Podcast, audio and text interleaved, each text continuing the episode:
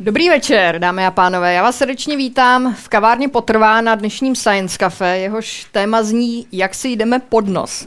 Eh, rovnou představím eh, našeho dnešního hosta, kterým je paní magistra Pavlína Lenochová. Dobrý večer. Dobrý večer.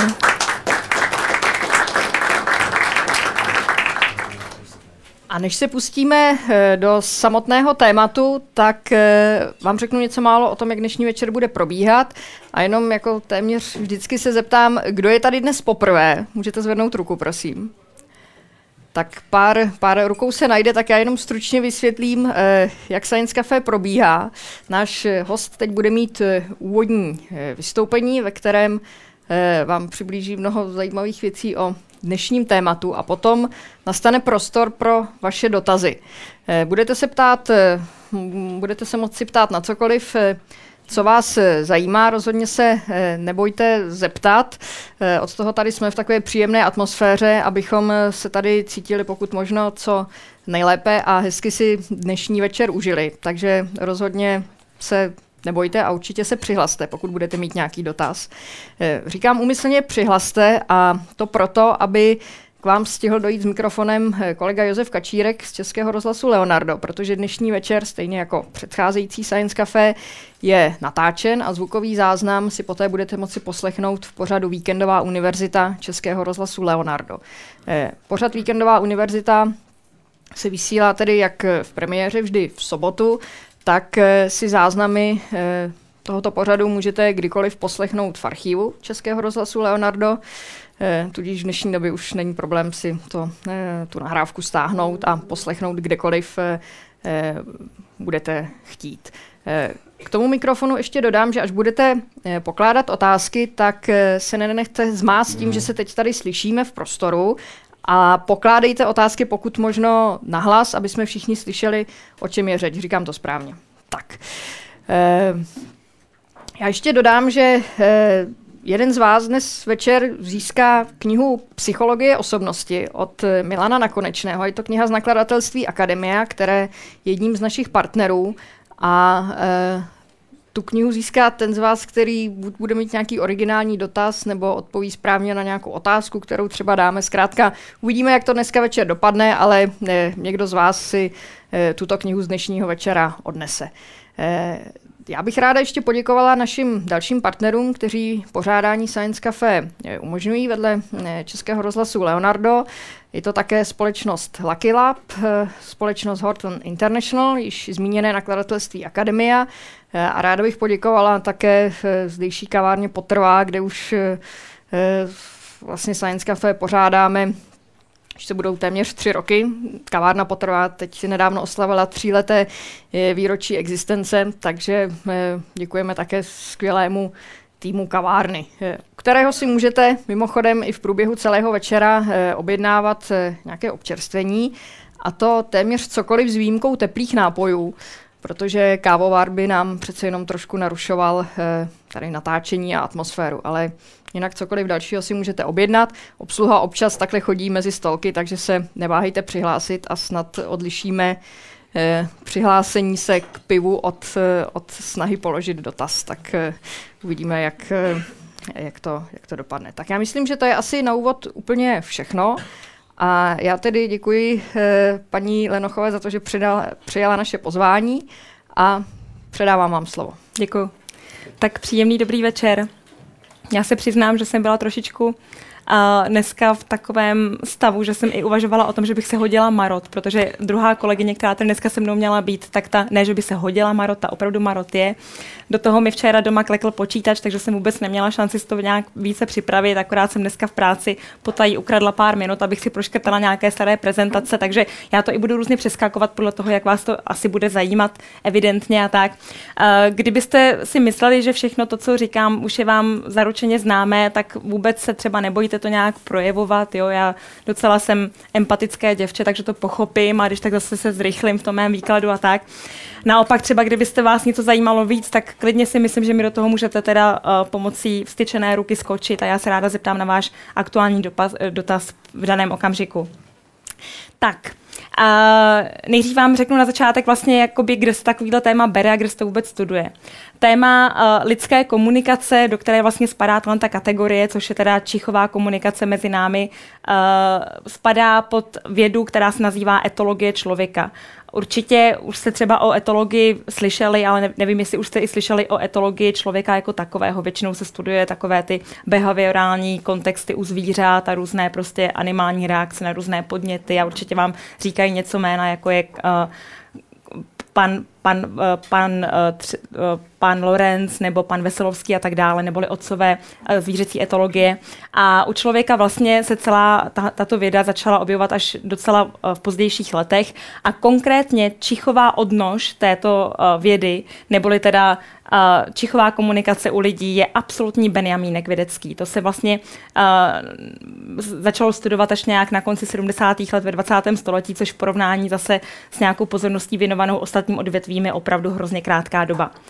Takže já se pokusím vás do toho nějakým způsobem přenést a teďko úplně na úvod teda bych se vás chtěla zeptat, a už jsme teda u té interakce, takže už se můžete snažit bojovat o tu knihu, uh, jestli, jestli znáte uh, pojem tělesná vůně i ze svého osobního kontextu. Nemyslím to, jestli třeba znáte svoji vůni ze, ze spoceného trička, ale dokážete si představit uh, vůni někoho jiného, třeba vůni uh, příbuzného, vůni vašeho partnera. Dokážete si představit teďko momentálně spontánně vůni těla někoho jiného? Dokážete? Dokážete. Většinou, většinou prostě takovýhle zážitky v sobě máme. Většinou třeba, i velice často se třeba stává, že člověk, který přijde do nějakého prostoru, tak tam kontextuálně v rámci prostě ovlivnění uh, vůní toho daného prostředí najednou má třeba nějakou vzpomínku i na nějakého člověka ze své minulosti, může to být příbuzný, blízcí známý, milenci a podobně. Prostě máme to opravdu v sobě. I když se na to dlouhou dobu vůbec uh, vlastně jako nebral ohled, tak tahle záležitost, jako je vnímání pachu a hlavně hlavně teda vůně těla jiných osob, je, je nám velice blízká. A já se vás o tom pokusím dneska večer přesvědčit. Tak, ještě vlastně důležitá věc. Naše celá skupina etologie člověka se vlastně nachází na katedře antropologie na Fakultě humanitních studií Univerzity Karlovy a duchovním otcem celé naší skupiny je pan docent Jan Havlíček. Uh, děláme ještě spoustu jiných pikantních témat, nejenom teda jakoby tělesné vůně a třeba dejme tomu atraktivitu mezi námi, ale i třeba atraktivitu založenou na sledování uh, různých změn uh, v obličeji, uh, zabýváme se homosexualitou, zabýváme se různými výškami, zabýváme se atraktivitou těla, tváře, pohybů, vlastně skoro všeho, co se nějakým způsobem týká projevů nás lidí. Tak, popojedeme? Na začátek vůbec teda, jako co to ten náš čich je a čemu vlastně říkáme čichová komunikace. Obecně se tomu říká chemická komunikace a je to teda všechno, co nějakým způsobem vnímáme nosem a co, dejme tomu, jsme schopni kolem sebe opravdu uh, vnímat pachově nebo čichově. Říká se této komunikace také chemická komunikace. A jak vidíte na tom druhém řádku, tak je to přesně to, co probíhá i na vědomé, ale také na, na té podvědomé úrovni. Neboli uh, ne vždycky třeba můžete říct, uh, konkrétně pojmenovat nějaký odér. Třeba jenom cítíte, že to s vámi něco dělá, právě že jste si třeba na něco vzpomněli, ale konkrétně to nemůžete uchopit, nebo si, si třeba ani nejste pořádně teda vědomi toho, že byste něco cítili, jenom se nějak nějakým způsobem prostě najednou začnete cítit jinak. Tak to jsou přesně třeba ty podvědomé reflexy, eh, které vznikají na bázi toho, že vnímáte nějakou vůni podvědomě. Tady jsem napsala pár takových klasických uh, příkladů z toho našeho čichově komunikačního pole a jsou to takové profláklé příklady, které já vám ještě malinko přiblížím. A jsou to vlastně záležitosti, kde je čichová komunikace u nás, jakožto u lidí, velice hezky dokumentována. A je to teda naše vzájemná přitažlivost, což je asi to nejpikantnější, co vás bude patrně nejvíc zajímat. A potom třeba taky například vzájemné rozeznávání, rozpoznávání vlastního pachu, ale taky třeba takový mnohem poetičtější příklady, jako je právě hezké utvoření vazby mezi matkou a dítětem a navázání jejich počátečního vztahu, nebo třeba právě projev uh, ve vůni ve vašem ve vašem potu a ve vaší teda e, informaci vyslané do okolí, projev toho, jak se právě cítíte, jestli jste stresováni, emočně nějak disbalancováni a tak dále. Tak, takže to toliko na úvod. Když se teda bavíme o čichu, tak je asi v krátkosti nutný poznamenat vůbec teda, uh, o, o jakých uh, těch našich hlavních receptorech se bavíme. Možná vás překvapí, že to teda není jenom ten nos, jako vnímáme většina z nás, jakožto hlavní receptor čichu, ale do této oblasti spadají i další dva uh, útvary. A ten, ten jeden je to, co se u zvířat nazývá Jakobsonův orgán a u lidí tedy VNO neboli vomeronazální orgán. A je to takový kryptický orgán na kosti radličné, který se nachází jenom u určitého procenta dospělé populace, ale patrně fontogenezi ho máme všichni. A je to útvar, kolem kterého je ohromná tajuplná aura toho, jestli vůbec existuje, jestli vůbec funguje, k čemu nám je, k čemu nám byl v evoluci a tak dále. A většina lidí si ho právě spojuje s tím, že možná je nějakým způsobem propojen s další velice tajuplnou záležitostí a to jsou feromony a feromonová komunikace. Ještě se dostanu dál, jak si myslíme, že to spíše je nebo spíše není. A další záležitost, která se stále počítá k čichu, tak je takzvaně trojklaný nerv, což je ten nerv, který se podívám, jestli ho tam vlastně mám, uh, což je, později vám ukážu obrázek, je to nerv, který se proplétá skoro celou faciální částí tváře a je to takový nerv, který vlastně vnímá malinko odlišné pachy, než vnímáte klasicky čichem. A vlastně který vám potom třeba vytváří i takové ty reakce, jako že vás šimrá po celém obličeji tomu se ještě dostaneme. Něco málo teda k čichu eh, a k tomu hlavnímu čichovému epitelu, což je tedy to hlavní čichové políčko a to, co, co většina z nás pokládá za čich jako takový, je jenom velice malý místo nahoře na, na, na horní straně dutiny nosní, je to jenom takový políčko zhruba centimetra a půl uh, čtvereční a je vlastně pokryt tedy takovými neurony, které vlastně okamžitě míří do čichového laloku mozku. Uh, důležitá věc, Uh, tahle ten uh, spoj nervový je vlastně pro nás nesmírně evolučně starý. Je to, eh, čich patří mezi ty úplně nejstarší naše smysly. Je to, je to dokonce patrně ten náš úplně nejstarší smysl, z čehož už jenom pro vás může vlastně vyjít ta informace, jak je pro nás čich asi důležitý, když se vytvořil v evoluci uh, nejdříve, takže má takové ty bazální pudové záležitosti na starosti a opravdu tomu tak funguje. A teda i to spojení do mozku je velice silné. Ten, ten vomeronazální orgán u zvířat je opravdu velice vyhlášen tím, že je to ten hlavní receptor feromonu. U lidí právě, když se teda detekovalo, že tam něco takového jako tento VNO máme, Uh, i když už se od začátku vědělo, že ho nemáme všichni, ale jenom cirka těch 80% dospělých, tak, uh, tak se okamžitě všichni začali zajímat, teda jestli to u nás také funguje jako receptor feromonu a tak dále a uh, zatím se má za to, že s největší pravděpodobností ne, protože nebyly nalezeny žádné nervové spoje mezi tímto naším vomeronazálním orgánem a mozkem. Takže s největší pravděpodobností se to, je to pouze nějaký uh, evoluční rudiment, který už vůbec vlastně pozbyl jakéhokoliv svého původního významu. A ten trojklaný nerv, jak jsem říkala, jak se vám krásně teda proplétá celou tváří, tady to máte na obrázku, má třeba volná zakončení, která vám e, končí i v oku a vnímá přesně takové ty vůně, které vám projedou celým obličejem. Když si dáte nějakou žvíkačku, jak jsou vždycky ty reklamy, jak tam zamrzne celé okolí, tak to je přesně to, co vnímá ten, ten trojklaný nerv. Takové ty ši, šimravé, svědivé, pálivé, trošičku lehtivé pocity, které máte, když si přičichnete k těm látkám, které tam jsou napsané, jako je třeba kafr, mentol, čpavek, to, co vám prostě trošku bouchne do obličeje. Tak to je přesně to, co vnímá trojklaný nerv. Stále se teda počítá k čichu, i když to není až tak známý, známé čidlo, jako je třeba čich jako takový čichové políčko.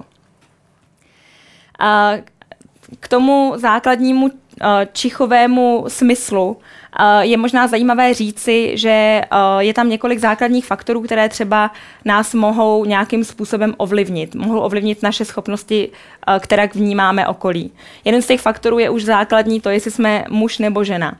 Ve většině studií se totiž ukázalo, že my ženy, obzvláště pokud nejsme na hormonální antikoncepci, tak vlastně ve většině testů, které se dělaly na čich, ať už to je diskriminace, identifikace, třeba nějaké uh, citlivostní testy, tak vycházíme trošičku lépe než muži. Nejsou ty rozdíly nějaké opravdu uh, dechberoucí, ale ten rozdíl tam je, takže jsme prostě trošku lepší. A zase to dává smysl dle všech evolučních pohádek, když prostě my jsme teda byli v té jeskyni a tak jsme se tam potřebovali nějakým způsobem opečovat o naše blízké okolí, tak dávalo smysl, že jsme teda potřebovali opravdu být hodně citlivé na to naše okolí a, a vnímat i veškeré drobné niance a změny. Uh, Ovšem i u nás dochází potom ještě k dílčím změnám, a to jsou změny v průběhu menstruačního cyklu a uh, nejlépe nám to čichá a i nejlépe vypadáme a vůbec všechno se samozřejmě směruje do toho našeho plodného období neboli do období ovulace.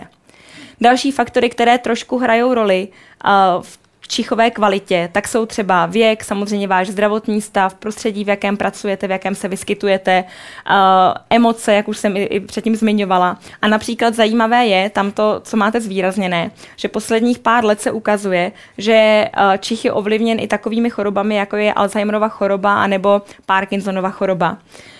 A tyhle ty choroby se vlastně v čichu projevují jakožto v úplně prvním uh, smyslu v celém těle.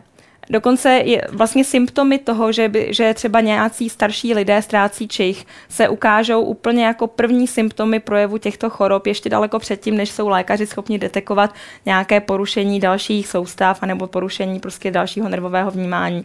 Tak čich je opravdu úplně prvotním uh, příkladem toho, že v tom, že, že by se třeba mohlo týkat uh, o, týkat o ty, tyto dvě choroby. Že prostě kdyby ve vašem okolí náhodou někdo začal mít z nenadání problémy s čichem, přestal by cítit úplně nebo by začal mít veliké problémy s cítěním takových těch klasických vůní ve vašem okolí, tak by to bohužel mohla být třeba i jedna z prvotních známek těchto chorob. Tak a teďko teda od čichu a od toho čidla a hlavního receptoru, kterým teda vnímáme vůně v našem okolí, se přesunu k tomu, co mě osobně vědecky zajímá nejvíc a už se tím vlastně zabývám posledních několik let, zhruba tak šest, a to je tělesná vůně jako taková. Tělesná vůně, jakkoliv to pro spoustu lidí zní téměř jako ohavně, že to je teda takové to upocené, tak to vůbec není tak. To, takové to upocené, co prostě spousta lidí vlastně se snaží různě zamaskovat, překrýt a smít ze sebe, je přesně to, co my máme rádi. A je to přesně to, co prostě v nás vyvolává ty úplně bazální evoluční pocity a co nám právě pomáhá společně krásně komunikovat. A tělesná vůně jako taková vzniká na povrchu těla jakožto vlastně výsledný produkt tvorby produktů kožních žláz a tyhle ty produkty jsou potom ještě zpracovány, tak jak já vždycky říkám, přežvejkány nějakou kožní mikrofloru, takže bakteriemi, kvasinkama a tak dále. A teprve potom vlastně vzniká tělesná vůně, takže je to opravdu výsledek spolupráce kožních žláz a kožní mikroflory. Ty kožní žlázy se na těle vyskytují eh, ve třech různých provedeních. První základní kategorie jsou eh, žlázy mazové, to jsou teda ty, jak už ten název napovídá, které produkují ty tukové složky a které vás krásně promašťují, abyste nebyli úplně vyschlí. Pak to jsou žlázy potní, které teda produkují v největším procentu vodu a potom taky samozřejmě různé anorganické a organické soli. A uh, poslední kategorii jsou žlázy apokryní. A to jsou právě takové ty žlázy, které jsou pro nás asi nejzajímavější, jelikož produkují něco, uh, čemu se říká čerstvý apokryní pot. Je to taková bílá vaská tekutina a jsou to uh, vlastně produkty, které právě jsou tou hlavní voňavou aromatickou složkou naší tělesné vůně. A většina těchto těch aromatických látek je odvozená od, uh, od uh, různých steroidních látek a je právě to, co patrně v našem tělesném pachu vyvolává tu reakci u okolních lidí a to, co teda opravdu je, je v nás cítit tou naší člověčinou. Nějaké otázky dosud? Klidně se ptejte, já vím, že jsem se rozjela, ale já dokážu i zpomalit. Tak. A tak jak teda máme nějakou tu naši tělesnou vůni, tak dokonce uh, jsme si troufli zajít až tak daleko, že, že tomu říkáme, že máme takzvaný pachový podpis člověka, že opravdu tak jako každý z vás má svoji genetickou výbavu, svoji tvář, svoje daktyloskopické linie a svoje charakteristické vlastnosti, tak taky každý z vás, nejenom jak tady sedíme, ale na celé zemi s největší pravděpodobností máme absolutně odlišnou a zcela unikátní tělesnou vůni. Proto tomu teda říkáme pachový podpis člověka. Zazněla dokonce definice, že, teda to že ten pachový podpis není jenom to, co, dejme tomu, cítíte uh, při přičichnutí, já nevím, k podpaží nebo k nějaké konkrétní části těla, ale takový ten komplex, opravdu celek všech těch vůní, které z nás vycházejí. Ať už to jsou teda vůně libější nebo nelibější, ale všechny ty vůně vlasů, tváře, genitálií, nohou, podpaží, všechno. Jsem ráda, že tady nevrháte žádné špatné tváře, že to ještě pořád snášíte dobře. Tak, tělesná vůně, jak se právě teda ukázalo v těch předchozích zhruba tak čtyřech dekádách, tak se ukázala, že je právě nesmírně vlastně důležitým zdrojem informací, že prostě opravdu toho, jenom, jenom z toho základního věmu, jak vnímáte druhého člověka, jak vám voní, tak vlastně jsme tak nějak podprahově většinou, anebo i teda nadprahově schopni detekovat, jestli ten člověk je zdravý, jestli je nám příbuzný, zhruba tak, jako třeba má stravu, jestli je v plodné fázi života a tak dále. Všechno vám ještě ukážu. Je to opravdu nesmírně cený zdroj informací, které teda vyhodnocujeme pravděpodobně, aniž bychom o tom vůbec věděli. Tak, uh, většina výzkumů se soustředí na oblast podpaží. Tahle ta oblast má několik uh, báječných charakteristik. Jedna z těch charakteristik je to, že tam je krásně vlhko a skoro tam není žádný kyslík a jsou tam krásně nahňoucené všechny ty kožní žlázy, takže je tam opravdu krásný, krásné prostředí pro to, aby tam teda byl tenhle ten život bakteriálně kožní a aby tam krásně uh, naše tělesná vůně expandovala do celého okolí. A zároveň uh, takový evoluční náhled na tuto oblast je ten, že tím, jak jsme se kdysi v evoluci postavili na zadní, tak tím jsme vlastně skryli tu původně uh, výlučně důležitou pachovou signalizační část, což teda byla oblast genitálí a naopak jsme vlastně nabídli uh, na úrovni vnímání, takže na úrovni čichového čidla spíš teda tu oblast podpaží. Takže toliko zase taková ta evoluční pohádka kolem toho, proč se většinou zaměřujeme na podpaží. A většina těch studií je prováděna nesmírně vtipně, že opravdu do podpaží nějaké skupině lidí umístíme uh, nějaké či, takové vatové tamponky, do těch tamponků se potom odebírá tělesná vůně, ta tělesná vůně se buď nějak zpracovává, nebo případně se hnedka nechává hodnotit nějakou skupinou hodnotitelů. A jakkoliv to zní prostě zajímavě, tak věřte tomu, je to zajímavé možná ještě víc. Prostě jsou to opravdu čistě exaktně to, co se z vás sundáme po zhruba 12 nebo 24 hodinách, záleží na designu každého projektu. Uh, jak už jsem říkala, tak ten pachový podpis je nám absolutně unikátně individuální. Což teda taky nás vedlo k tomu, že se dělali různé pokusy na to, jestli třeba tam teda není nějaká genetická uh, informace, nebo jestli to, jestli to není geneticky podložené. A teda ano, je to geneticky podložené, ještě vám potom řeknu něco málo ke genetickému zápisu a k tomu, jak je to společně propojené. Kdyby vás to zajímalo více, tak v roce 2008 jsme s kolegou Havlíčkem napsali takový docela hezký článek právě o, jenom o té individualitě vůně, tak se můžete na to podívat. Uh, základní tělesná vůně, jak jsem říkala, je tedy zdrojem informací o tom vůbec, jaký hlavně jsme. Takže když se už to jednou začalo studovat, tak se potom udělal ohromný boom studií a každá se věnovala prostě něčemu hrozně zajímavému. Jeden tým studoval to, jestli poznáme sami sebe, další studoval to, jestli poznáme různé pohlaví, další prostě studoval, uh, jestli, se, jestli se poznáme v rámci rodiny a tak. A každý ten tým bohužel to dělal jinak. Takže uh, většina pokusů v našem oboru není úplně interpretačně standardizovaných, abych tak řekla věcně, protože prostě každý tým víceméně použil třeba trošku jinou metodiku a mnohdy zase se potom vyskytlo spousta článků, které metodiku nějakého konkrétního týmu kritizovalo, takže všechno se to bohužel musí brát trošičku s nadhledem. Tím, že jsem už předem varovala, že naše odvětví je velice mladé, tak to znamená, že taky o málo čem můžeme stoprocentně říct, že to opravdu funguje. Něco ano, ale něco zatím je takové pouze nastíněné. Ale například dělalo se opakovaně mnoho pokusů, které zjišťovaly, jestli teda jsou nějak uh, zajímavě odlišitelné v tělesné vůni muži a ženy. A většinou to právě byly takové pokusy, že třeba nazbírali se tělesné vůně do triček nebo jenom do nějakých tamponků a pak se ta trička nechala hodnotit skupinou čichačů, kteří teda přišli, otevřeli nějakou nádobu, čichli k tričku, zaznamenali anebo řekli na nějaké škále, jak to hodnotí, jestli teda to je fakt pěkný nebo atraktivní na nějaké bodové škále, uh, intenzivní, uh, prostě všechny možné, uh, možné klasifikace. A uh, následně taky samozřejmě spousta uh, studií se snažila právě ty čichače uh, přinutit tomu, aby cíleně byli schopni odlišit třeba, jestli nějaké tričko teda voní žensky, nějaké mužsky, nějaké, které je jejich a tak dále. A při té otázce na uh, pohlavní rozdíl v tělesné vůni vyšlo opakovaně několikrát za sebou, že opravdu čichači jsou schopni oddělit od sebe vůni uh, mužů a žen. Jak k tomu dochází, je patrně docela na snadě, jelikož teda muži mají za prvý jiné množství a za druhý jinou velikost těch hlavních voňavých nebo těch apokryních žláz. Takže s největší pravděpodobností to je ten hlavní rozdíl, který teda vydává trošičku jinou informaci do okolí. Když jsme se, když se ptali různé týmy na kvalitativní hodnocení té vůně, kterou ti čichači hodnotili, tak většinou teda mužská vůně byla popisována jako taková pyžmovitá a silnější a ženská zase naopak jako, jako sladká a slabší.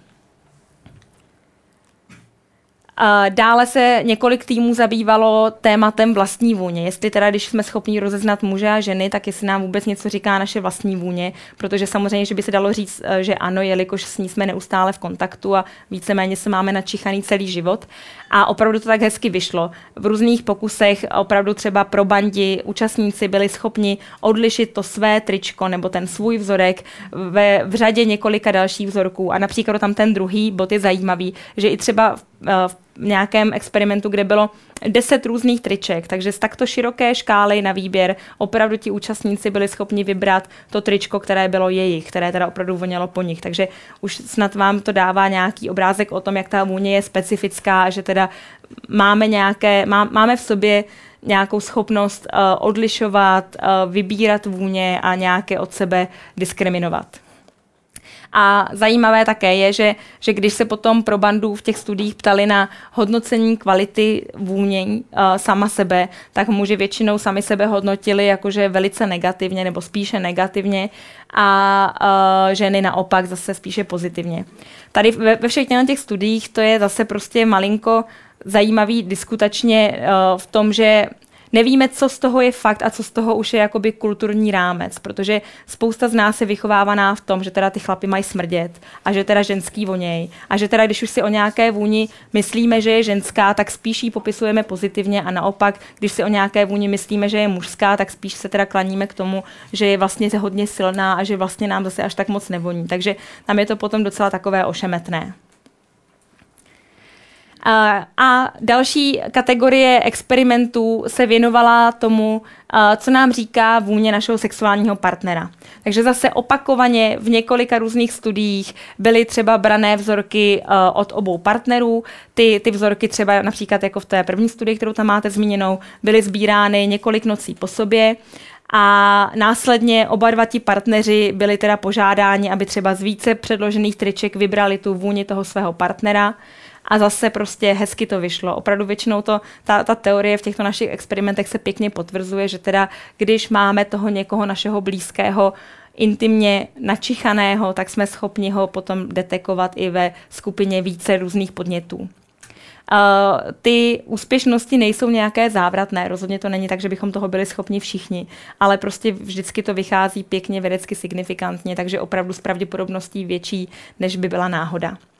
A co je hezké, tak kdy, skoro ve všech studiích, když se potom ptali na kvalitu uh, té vůně, tělesné vůně sexuálního partnera, tak to vychází velice pěkně. Takže hezká zpráva je, že teda pokud máte nějakého sexuálního partnera, tak většinou opravdu ta vůně vám pěkně voní, což zase samozřejmě se dá brát i z té druhé strany, že si vybíráte takového partnera, který vám pěkně voní. K tomu se ještě dostanu.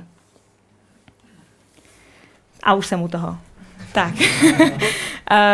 Potom samozřejmě právě bylo zajímavé už zase jenom to, jestli teda pro nás je to opravdu tak důležité, jestli teda třeba Čich pro nás hraje takovou roli, že bychom byli schopni jenom kvůli uh, tělesné vůni nějakého člověka buď s ním teda začít chodit, nebo naopak ne. A na toto téma se dělalo několik, bohužel teda zatím většinou dotazníkových studií, které sledovaly, jestli jakou míru dáváte subjektivně různým teda charakteristikám potenciálních partnerů. A zajímavé opravdu bylo, že ku příkladu pro ženy navzdory očekávání se ukázalo, že tělesná vůně je mnohem zajímavější než ku příkladu socioekonomický status. Takže ať máte auto jakékoliv, tak když nám nevoníte, tak si to budeme opravdu hodně rozmýšlet. Neříkám, že s vámi teda nepůjdeme, ale budeme si to rozmýšlet. A samozřejmě pro každého je ta role tělesné vůně strašně subjektivní. Určitě znáte lidi i ve svém okolí, který prostě jsou čichově zaměření, který přijdou ke všemu si čichnou, čichají k jídlu, čichají k parfémům, čichají ke kávě mnohem víc než kdokoliv jiný.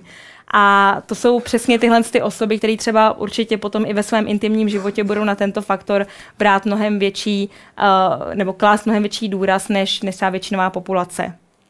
Jste tady někdo takový, že, jste, že o sobě víte, že jste hodně čichovej? Jedna slečna, druhá slečna? Ano, tak je pán, dokonce pán, tak to je hezké. tak. Povídejte. Ano. Tak moje nejzásadnější otázka, s kterou jsem sem přišel a teď jsme u toho, jestli jsou lidi v zásadě voňaví a lidi v zásadě smradlaví, anebo jestli je to tak, že prostě... Někomu voníte, někomu ne. Přesně tak, že jsou Tak skupiny lidí, kteří se k sobě hodějí a vlastně to už mají tak jako daný předem, že se teda, že tyhle ty by spolu jako měly být Tak. eh, a O jestli... tom se vám právě pokusím, eh, o tom se vás pokusím přesvědčit, že to je přesně tak ten druhý příklad, o kterém mluvíte. Že nemůžeme říct, že by prostě někdo vysloveně pro všechny jenom smrděl, anebo zase naopak, že by, bylo, že, že by byl někdo vy- vysloveně jenom voňavej. Je to opravdu tak, že uh, příroda to moc hezky zařídila, že voníme si absolutně nepredikovatelně, že prostě, i když si třeba najdete teda někoho, kdo by vám vyhovoval přes všechny vaše charakterové předpoklady a tak dále, tak prostě když vám vonit nebude, tak, tak, by to, tak, tak to pro vás asi bude hodně obtížné s ním navázat nějaký hlubší intimní vztah, protože prostě ten, ten faktor tam není. A třeba i v těch našich výzkumech, vždycky, když jsme měli ty nějaké pokusy, že třeba bylo, já nevím, 15 různých vzorků čichových a přišli nějak, nějací hodnotitelé, tak třeba, já nevím, většina žen se shodla, že zrovna tahle ta trojka, ten vzorek 3, uh, voní tak jako by nic moc. Některé o nich řekli, že prostě, nebo třeba 50% o něm dokonce napsala, že je strašný. A vždycky ale tam jsou třeba dvě, tři z těch 30 slečen, které to přijdou hodnotit, které u toho napíšou absolutně superlativní hodnocení, že teda jako to je to ono. Dokonce už jsme se i teda setkali s tím, že, že po experimentu za námi chodí čichači a ptají se, jestli by třeba nebylo jako možné dostat telefonní číslo toho někoho, nebo jestli náhodou nevíme, jestli, te, jestli ta daná osoba někoho má nebo nemá, že opravdu to prostě, a je to, je to pro nás vždycky znova a znova překvapivý, jak to krásně funguje, že prostě každý vzorek si najde zase nějaký svůj protiklad, že si prostě najdete teda toho někoho, komu voníte. Ano? Jestli teda můžu ještě... No a jestli je to teda opravdu tak, že tyhle ty dva, řekněme, mm, na, na, jako na, na okraji, nebo ty, ty, ty mizivý procenta, o který jakoby jiný nezakop, tak jestli, I tak mají jestli, šanci. se, jestli se k sobě jako dost, nebo jestli to jsou oni, který jako k sobě patří, nebo jestli se to, Je, to je strašně ošemetné. Prostě uh, musí to zkoušet. Prostě vždycky pro každého určitě funguje zase někde nějaký receptor u někoho jiného, na koho, kdo na ně bude reagovat.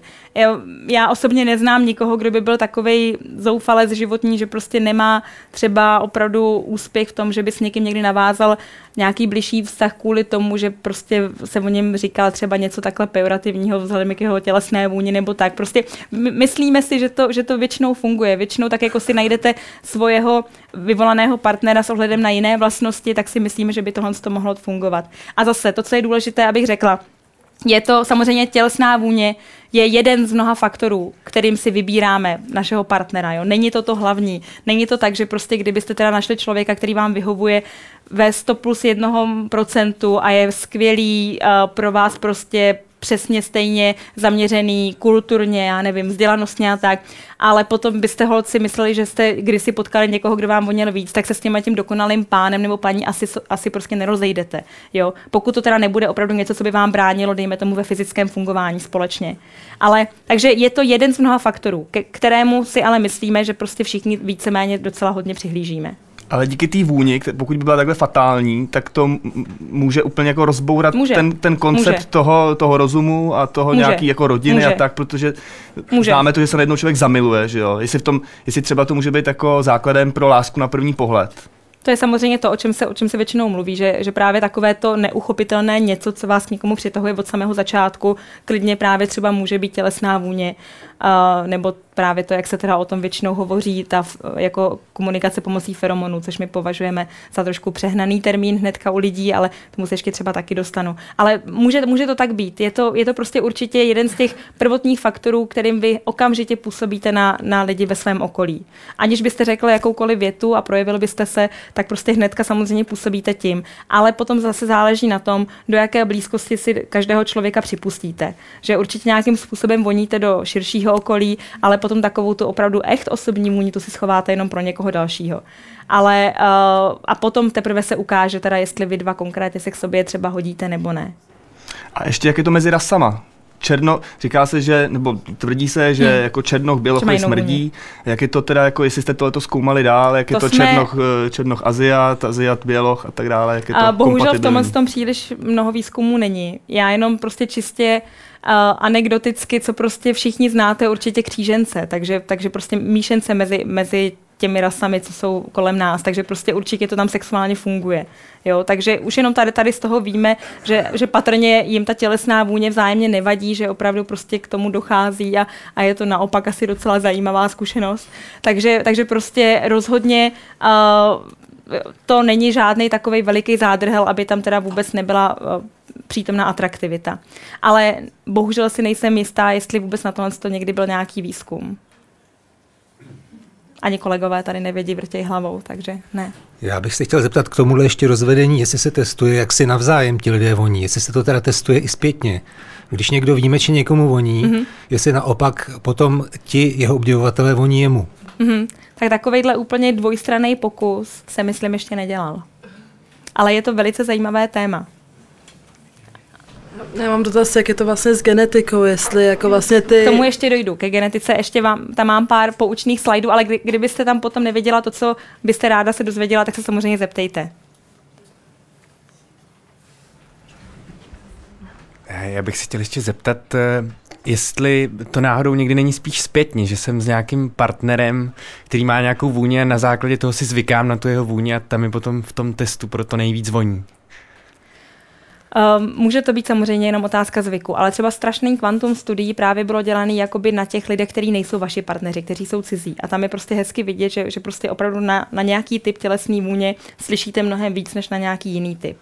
Ale určitě, když byste byl s někým, přesně jak jsem říkala, kdo vám vyhovuje po všech ostatních stránkách, jenom třeba hold, to není ten váš či pachový idol, jakýho jste potkali, když vám bylo 16, tak ale společně stejně prostě budete, protože ten, ten člověk vám strašně moc vyhovuje ve spoustě jiných aspektech. A třeba se tu jeho vůni naučíte a pak vám samozřejmě o to voní víc. To je, to je velice možný ale, ale, ale jako podle mě, kdybyste třeba potom ještě měl, a to už je teda moje spekulace, ale kdybyste potom třeba ještě mohl si porovnat vzorek teda tohoto člověka, který sice není ten úplně dokonalý, ale přesto máte ho hrozně rád a proto vám voní, s tím někým, kdo vám kdysi vonil, nebo ještě třeba by pro vás mohl být vhodnější, tak stejně byste třeba si musel přiznat, že teda ten někdo vám voní víc, ale tady toho člověka milujete, tak proč byste s ním nebyl? Ale třeba, ještě abych to dokreslila trošku víc, osobně znám pár lidí, který jsou svoji, mají dvě děti, ale třeba od začátku jejich vztahu eh, partnerka, kudy chodí, tak všude říká, když on mi nevoní. A je to, je to prostě strašně smutná věc, která i na všechny eh, okolo, na všechny přátele vždycky působila hrozně uh, tak jako rozporuplně, protože prostě z toho je znát, že tam není něco v pořádku, když ještě ona má potřebu to takhle ventilovat a nehledě teda na to, že tím už udává to, jak je to pro ní důležitý a že teda jako není nějak spokojená. Prostě bohužel takovýhle vztahy taky jsou a třeba to i může samozřejmě vést nějaký hlubší nespokojenosti, která se může potom někam posunout dál. Je to ale jak, jak říkám znova, je to jenom jeden z faktorů, který v nás ovlivňují. Rozhodně nejsme čichocentrický, že bychom si mysleli, že teda jdeme jenom podle toho čichu, ale je to jenom jedna z těch složek. Já bych měl dotaz, pokud devasy voní, dojde k nějakým intimním kontaktu, oni se třeba vezmou a mají děti a teď se zeptám na něco, co asi taky ještě nebylo zkoušené. Je možný, že by jim nevoněly děti? Je možný, že by jim nevoněly děti. Je to možné. je to možné a k tomu se dostanu asi tak za, za dva slajdy, si myslím.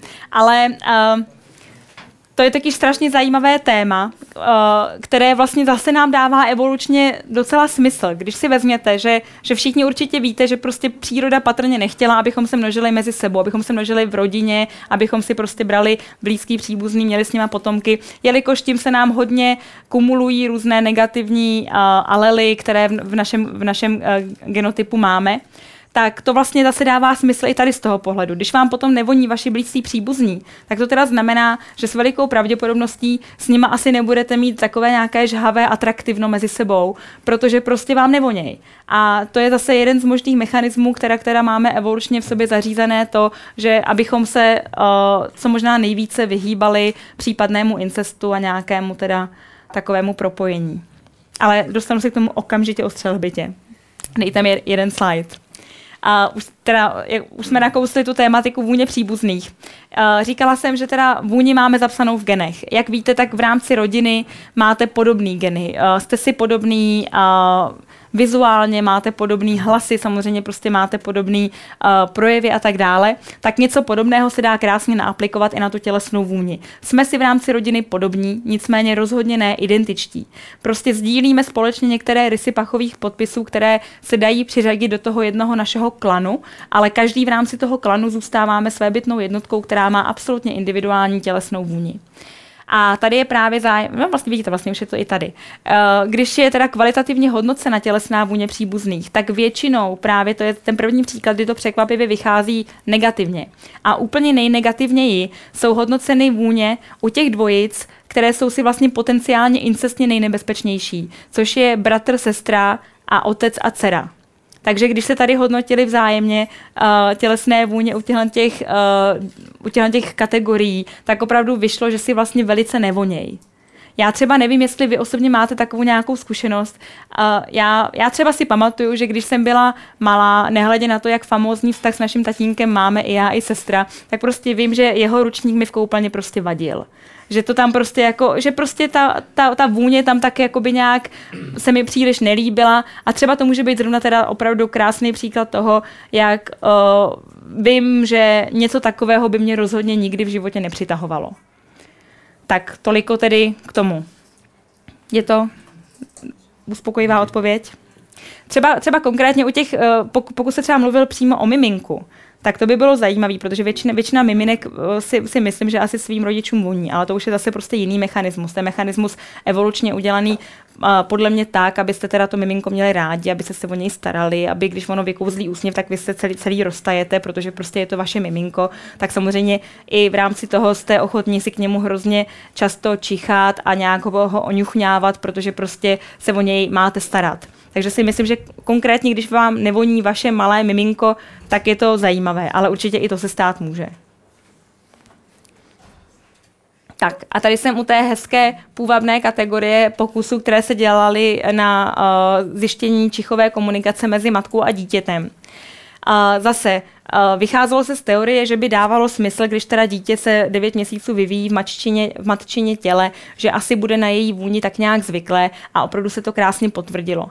Bylo děláno mnoho experimentů, kdy se úplný novorozenci posadili do takové konstrukce, do takové kolípky, kolem nich se dala taková sklapovací obruč, která měla na sobě navěšeno spoustu různých pachových vzorků, jak od jejich matky, tak potom od jiných matek nebo i od úplně prostě cizích žen. A většinou prostě to děťátko malinké úplně podvědomě točilo hlavičkou přesně tam, kde teda byl vzorek té jejich matky. A tohle to samotné prostě experimentátoři považovali za dokonalou výpověď toho, že teda ten pach znají, že jsou schopni opravdu ho krásně rozeznat. Klonili se k tomu, k tomu pachovému vzorku, kde byla opravdu jejich matka. A ty takovéto experimenty se dělaly jak s amniotickou tekutinou po porodu, tak potom samozřejmě se vzorky odebranými z prsu, se, se vzorky mateřského mléka, se vzorky pachu z podpaží a většinou to opravdu krásně funguje, že to miminko se teda přiklání k té vůni, kterou zná, ignoruje uh, podobné vůně od jiných čerstvých matek nebo od cizích žen a krásně reaguje na vůni své maminky. Uh, dokonce se právě ukázalo, že míra společně stráveného času v prvních pár hodinách, tedy ta míra, kdy dejme tomu, jste se mohli s miminkem vzájemně načichat, tak je nesmírně stěžejní v následných projevech. A to v takových projevech, že, že třeba uh, v projevech toho, která se mateřsky ty, ty maminky potom vůči dě, dětem chovají. Takovéto experimenty byly asi jenom dva, kdy se teda sledovalo uh, skupinka mimin, které byly na uh, stravě umělé a skupinka mimin, které byly okamžitě po porodu uh, s matkou a byly hnedka kojené. A sledovalo se teda to, jakou míru uh, vřelých projevů a různého mazlení a přikládání k obličeji a takových těch hezkých maminkovských pocitů vůči tomu miminku matky mají. A zase bohužel teda až příliš krásně vyšlo to, že ty že ty maminky, které měly tu přirozenou cestu a byly, byly se svým dítětem hnedka od porodu, tak opravdu prostě mnohem intenzivněji se tomu prckovi věnovali. Mnohem víc než teda děti, které byly hnedka na lahvičkové stravě. a teda byli, dejme tomu, separátně od matky nebo neměli tak intenzivní přístup k jejímu tělu, k povrchu kůže, k prsu a ke všem těm pachovým látkám, které maminka vysílá. Tak a jsme u té genetiky.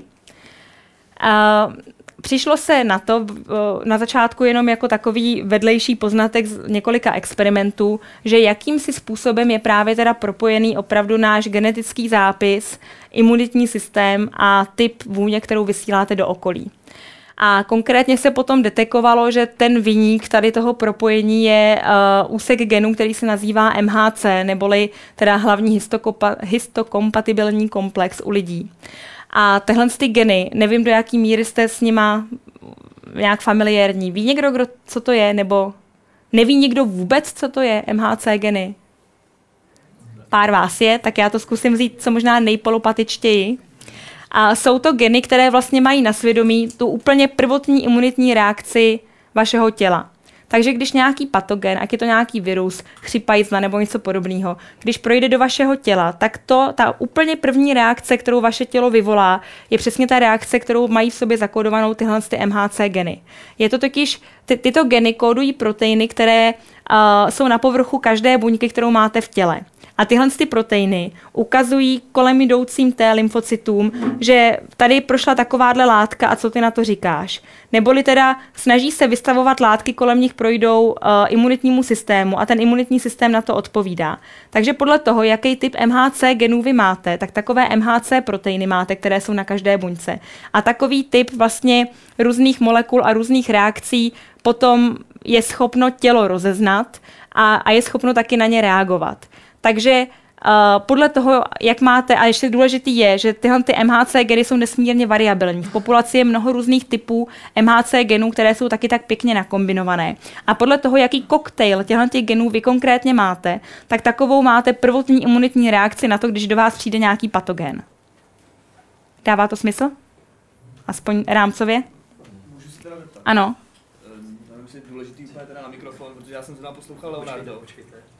Tak zrovna jsem poslouchal Leonardo včera a asi ve tři ráno tam, byla, mm, tam bylo vyprávění o, objevu dendritických buněk, který objevil teda nějaký pán, který mm, zemřel a teďko in memoriam dostal teda Nobelovu cenu za to.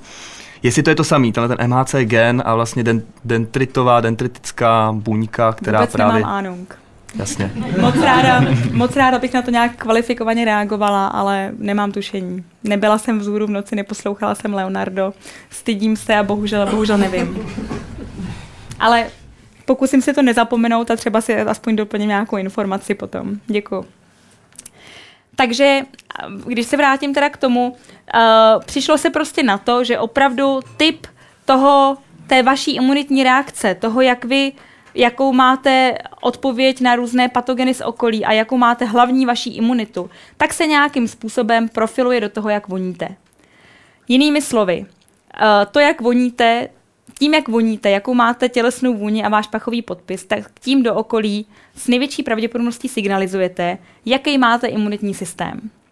A teďko se zase teda vrátím k tomu, jak jsem vám říkala, že asi všichni víte, že se teda snažíte najít si v populaci toho někoho, kdo vám vyhovuje geneticky a snažíte se najít někoho, kdo vám je co možná nejméně příbuzný a kdo je vám prostě optima, optimálně tím svo, tou svojí kombinací genů vhodný pro to, abyste společně měli potomky, kteří zase budou mít tak báječnou směs genů v sobě namíchanou, aby vydrželi všechny možné rizika, které na ně v životě čekají. A uh, tím, že teda vy ukazujete v tělesné vůni, jaký máte typ imunitní reakce, tak tím vaši potenciální sexuální partneři si mohou krásně přečíst právě to, tak tenhle ten by se ke mně hodil, s tím by bylo fajn mít potomky, protože ti by byli zdraví a báječní. A nebo teda zase naopak, když, když vám někdo nevoní, tak vy si s největší pravděpodobností prostě jakoby v sobě evolučně překládáte, že tohle není úplně ta správná volba, protože třeba by to nefungovalo v těch dětech. Stačná má dotaz? Jestli se vás můžu zeptat, vy pořád hovoříte o tom, že podle toho poznáme, kdo by se hodil, nehodil, ale jak to v praxi funguje, když se všichni deodorantujeme, voníme a tak? Krásná otázka, moc hezká otázka, velice ráda k ní za chvilku dojdu. Myslím, že to tam potom mám i zmíněné. Děkuju, určitě k tomu dojdu, slibuju. Uh, funguje to i tak, to vám jenom prozradím do začátku a potom si k tomu vrátím a malinko to rozeberu. Tak uh, Právě, že teda výzkumy, které se zabývaly tou propojeností imunitního systému a výběru partnera, se nejdřív úplně bravurně osvědčily na zvířatech. Bylo děláno spousta experimentů na myších a na různých dalších zvířatech, kde se většinou krásně potvrdilo, že teda opravdu MHC individuum si hledá MHC odlišné individuum k tomu, aby s ním mělo potomky. Takže podobné pokusy se potom teda dělaly samozřejmě i u lidí. A uh, opět se to projevilo v několika různých experimentech, kdy teda se očichávaly vzorky od těch lidí, od kterých bylo předem teda známa MHC typizace a zároveň teda experimentátoři znali i MHC typizaci těch čichačů. A zjistilo se, i když teda ne se stoprocentní schodou ve všech experimentech, tady je to opravdu velice ambivalentní, ale že s největší pravděpodobností to opravdu u nás funguje, že, že si volíme takového člověka, který nemá totálně odlišný MHC uh, typ uh, imunitní reakce, ale který má přiměřeně odlišný typ uh, eh, MHC odlišnosti. Což prostě znamená, že rozhodně ten, uh, ty MHC geny nejsou stejné, jako máme my. Takže jinými slovy, ten člověk není vaše rodina. Bylo by fajn s ním mít potomky. A uh, to vlastně, jak k tomu dochází, mechanismus uh, ovlivnění MHC tělesné vůně je zase docela taková jedna velká neznámá. Je několik základních hypotéz, jak k tomu může dojít. A asi ta nejuznávanější je, že prostě MHC proteiny, tím, jak jsou různé a kódované těmi různými MHC typy, tak zase prostě různě interagují s pachovými látkami, čímž to pádem vy zase prostě uh, uchopujete na svém povrchu látky, které prostě jsou zrovna pro vás charakteristické a, a má se teda za to, že by to mohlo fungovat takhle. Nebo ještě několik různých variant. Opravdu tohle to ještě není úplně proskoumané, ale s největší pravděpodobností to funguje. Funguje to, že ukazujeme v tělesné vůni náš uh, signál imunitního systému, i když ještě pořádně nevíme, jak, jak to teda vlastně děláme. Jo, a zajímavý je ten poslední bod.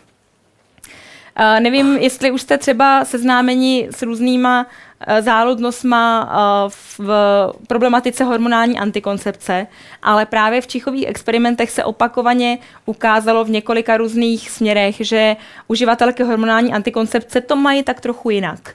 Že prostě, když vám voní, vám, které neberete hormonální antikoncepci, nebo vám mužům, když vám voní nějaký přiměřeně MHC odlišný protiklad, nějaký protějšek sexuální, tak MHC, tak hormonální uživatelky to mají s velkou pravděpodobností trochu posunuté. Volí si prostě trochu jinou kategorii lidí, než by si volili, kdyby nebrali hormonální antikoncepci. Posouzení dopadu nechám už na vás. A teďko právě jsme u té vůně a u těch parfémů a u této hezké kategorie. v jednom experimentu uh, právě pan uh, Milinsky a pan Vedekant uh, udělali takovou věc, že se, že se zajímali o to, jestli teda ten náš M, typ MHC náhodou nás nepredikuje k tomu, abychom si i vybírali nějakou tělesnou, nějakou vůni, kterou teda se buď maskujeme, nebo kterou si používáme a jestli teda třeba to je taky nějak generalizovaný, že, že nějaké MHC typy si voní nějaké vůně a, a zase prostě jestli třeba zase volíte nějaké vůně pro partnera jiné než vůně pro sebe a tak dále. A zase opět se prostě udělala typizace MHC u skupiny lidí. Pak se nějakým takovou rošádou různých prostě zajímavých uh, efektů se udělala typizace různých parfémových kompozicí, které by teda mohly být, dejme tomu, klasifikovány jako nějaké kategorie a pak se nechávaly tyhle ty parfémové složky teda čichat těmi, eh, tě, těmi probandy, u kterých se znala MHC typizace a zase prostě z toho hezky vyšlo, že nějaká kategorie lidí, které mají podobný typ MHC genů, volí nějaký typ parfémů.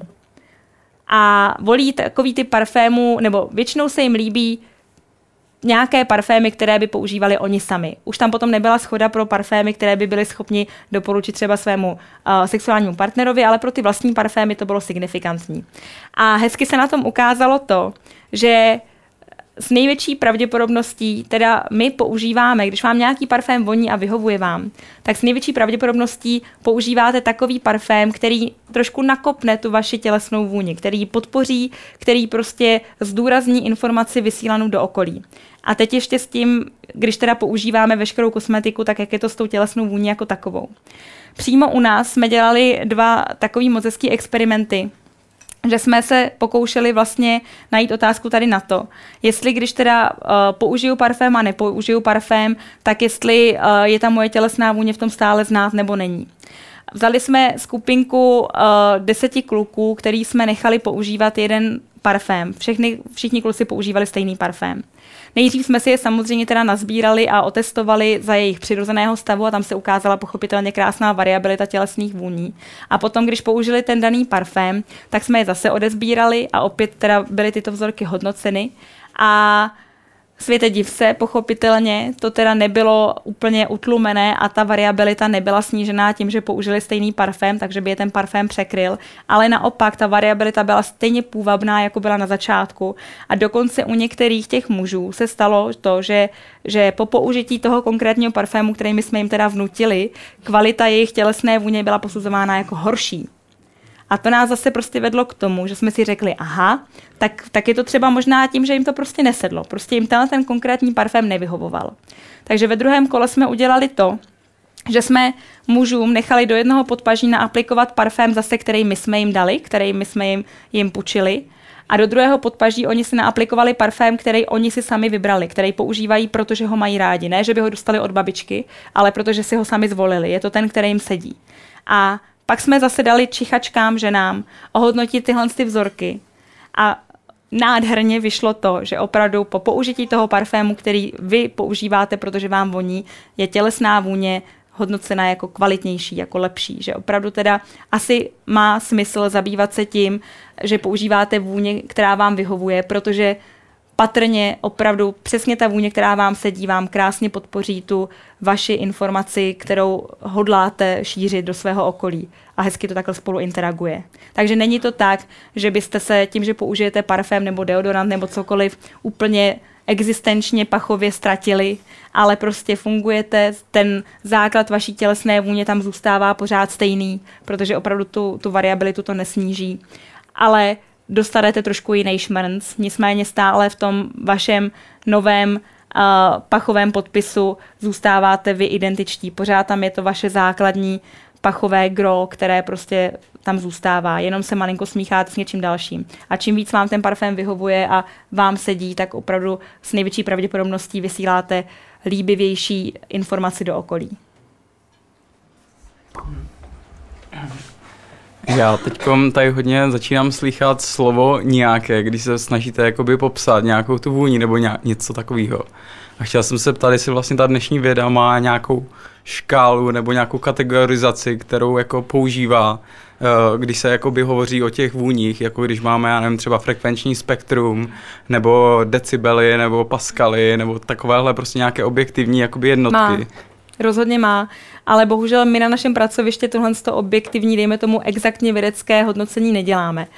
My děláme čistě opravdu tu etologickou odpověď dalších lidí, takže sledujeme jejich behaviorální reakci, to, jak to jsou schopni ohodnotit, to, jak na to reagují. Ale samozřejmě prostě to je jedna z hlavních výtek, které většinou do našich článků, i když jsou publikované, potom stále teda přichází, že pochopitelně to teda není tak jako hezky exaktně uchopené. Ale pochopitelně takovéhle studie se, se dělají. Třeba na, na UOCHABu jsou prostě celé týmy, které se věnují přesnému popisu uh, různých frekvencí, vůní, teda taky většinou u hmyzu, ale my s nimi máme dlouhodobě v plánu spolupracovat, že prostě samozřejmě, že by bylo hezké to ještě nějakým způsobem lépe klasifikovat. Nicméně, když odlídnu od České republiky, tak takovýhle pokusy na to opravdu exaktní stanovení už se taky dělaly. Třeba ku příkladu uh, z, z pro mě teďko velice blízkého pole uh, se, se, se krásně třeba klasifikovala přesná vůně těhotných žen, jestli se jejich tělesná vůně v průběhu těhotenství nějakým způsobem vyvíjí a mění. A nádherně jsou teda opravdu na těch datech vidět ty exaktní rozdíly, že teda v průběhu těhotenství s přibývajícíma hormonálníma fluktuacemi u těch žen uh, se občas objevují nějaké látky, které opravdu předtím tam nebyly, které jsou de, de novo vzniklé a jsou teda přesně pojmenované a jsou to sloučeniny, které předtím v těle nebyly a je to opravdu exaktně udělané. Tam, tam oni zase vůbec nedělali žádnou etologickou reakci a to, jakým způsobem je ta vůně hodnocena, dejme tomu muži v okolí těch žen, ale zase to brali jenom exaktně. To, aby se to propojilo, to zatím ještě bohužel nebylo uděláno. Jo, takže mimo ty čichače, o kterých tady mluvíme, máme vlastně jako skutečně nějaké jakoby Stroje. technologické nástroje, máme, máme které, mašiny, které to dokážou taky které to očichat. měří, ale podle toho, co teď říkáte, to jakoby měří po, přes nějakou jakoby proxinu, přes nějakou jako chemickou strukturu nebo něco, nebo je něco jakoby, co charakterizuje jakoby tu vůni mimo, já nevím, tu chemii, nebo co, co je ta vůně vlastně? Mm, teď si nejsem úplně jistá, jestli to správně chápu. Ale um, podle mě jako ta základní charakterizace je, buď, že teda to exaktně popíšete tou chemickou strukturou a ukážete si výlez z nějakého grafu, kde vám to teda krásně tam ukážou veškeré píky zastoupení dané látky, a nebo teda jsme samozřejmě schopni, tak jako to dělají parfemáři, tak jsme samozřejmě schopni popsat uh, vůně tou těma popisama, jako je, já nevím, prostě vůně uh, florální a pyžmovitá a dá tomu takovéhle nějaké kategorie. A nebo potom teda další úhel pohledu je to, co děláme my, že teda sledujeme, uh, když, uh, i když teda opomineme to, jestli tu, jestli tu vůni dokážeme nějak slovně popsat, verbalizovat to nějak, takže sledujeme to, jakým způsobem se ta vůně líbí. Přesně, jako vyvolá reakci. Protože třeba konkrétně u, u čichů a u pachů jako takových je třeba hrozně zajímavý, že jak jsem říkala, že to je téma, nebo vůbec celá tahle ta věda byla strašně dlouhou dobu opomíjena, tak vůbec prostě nejsme vlastně zvyklí většina z nás pachy nějak jako víceméně pojmenovávat. Že to prostě bereme jako, že to je. Že prostě vůně tak nějak existují a že prostě málo kdo z nás prostě, uh, že jo, při, jsme všichni přesně učení, že tohle je fialová, tohle je modrá, vidíš, toto je zelená, ale prostě málo kdo jsme učení v tom, abychom se naučili vědomě verbalizovat uh, nějaké vůně. Dokážete třeba říct nějakou vůni, že voní jako nějaké koření, to asi dokážeme všichni. Někam přijdete a řeknete, tady se pekl štrudl, to je evidentně z kořice. Ale zase prostě právě konkrétně u vůní se to i psychologicky testovalo xkrát, že, že spíš tam dochází k takovému jakoby spojenému věmu právě uh, paměti, vzpomínek, uh, spíš, že vám to prostě připomene nějakou událost, než konkrétně nějakou vůni. Prostě nejsme na tom verbálně dobře s vůněma.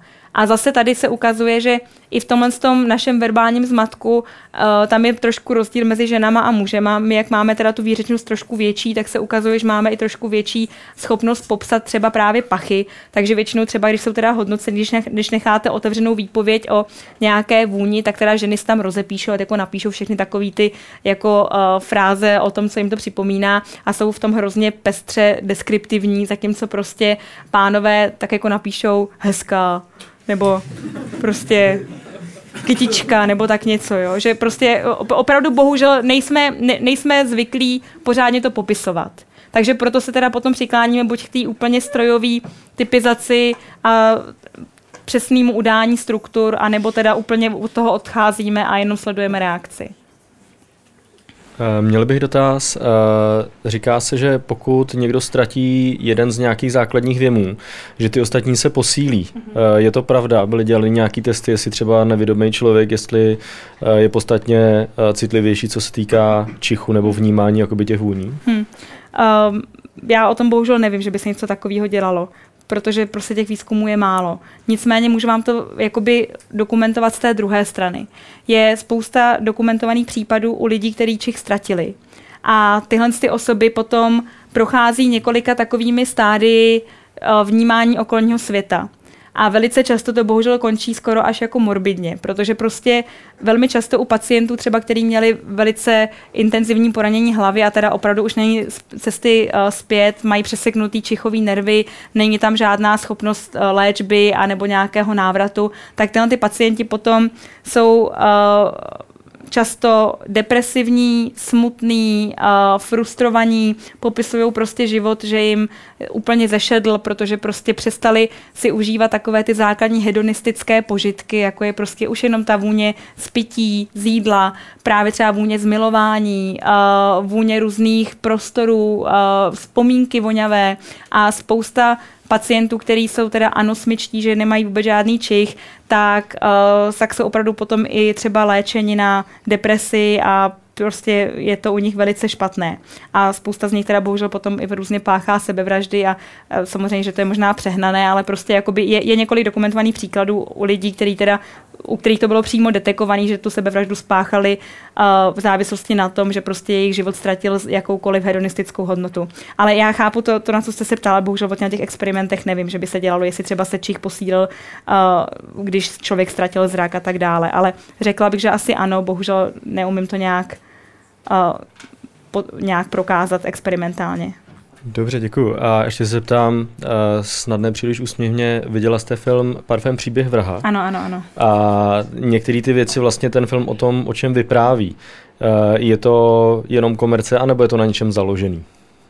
Jako to, jsem... že on sbíral vůně z žen a pak vytvořil ideální parfém a víceméně, jestli vůbec něco takového lze jakoby vytvořit. Tak už na základě toho, co jsem řekla, je vám určitě jasný, že právě nelze. Že právě to, že každý si voníme jinak a každý má tu reakci a na každého člověka zase malinko jinou a každému z nás vyhovuje právě ten pro nás uh, ideální partner, nejenom jeden, ale třeba jako víc partnerů vám samozřejmě voní, tak, uh, tak se domnívám, že tohle nelze udělat jeden parfém nebo jednu vůni, uh, která by byla opravdu tak strašně sexy pro všechny okolní hmm. lidi.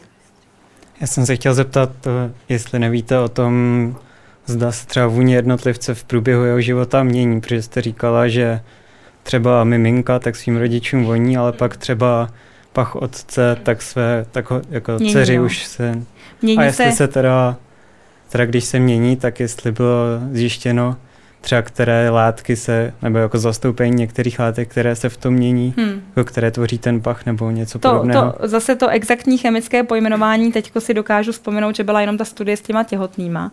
Ale v průběhu života, uh, nebo pokusy, které se zaměřovaly na kvalitu vůně, měnící se v průběhu života, byly dělány, ale byly asi tři.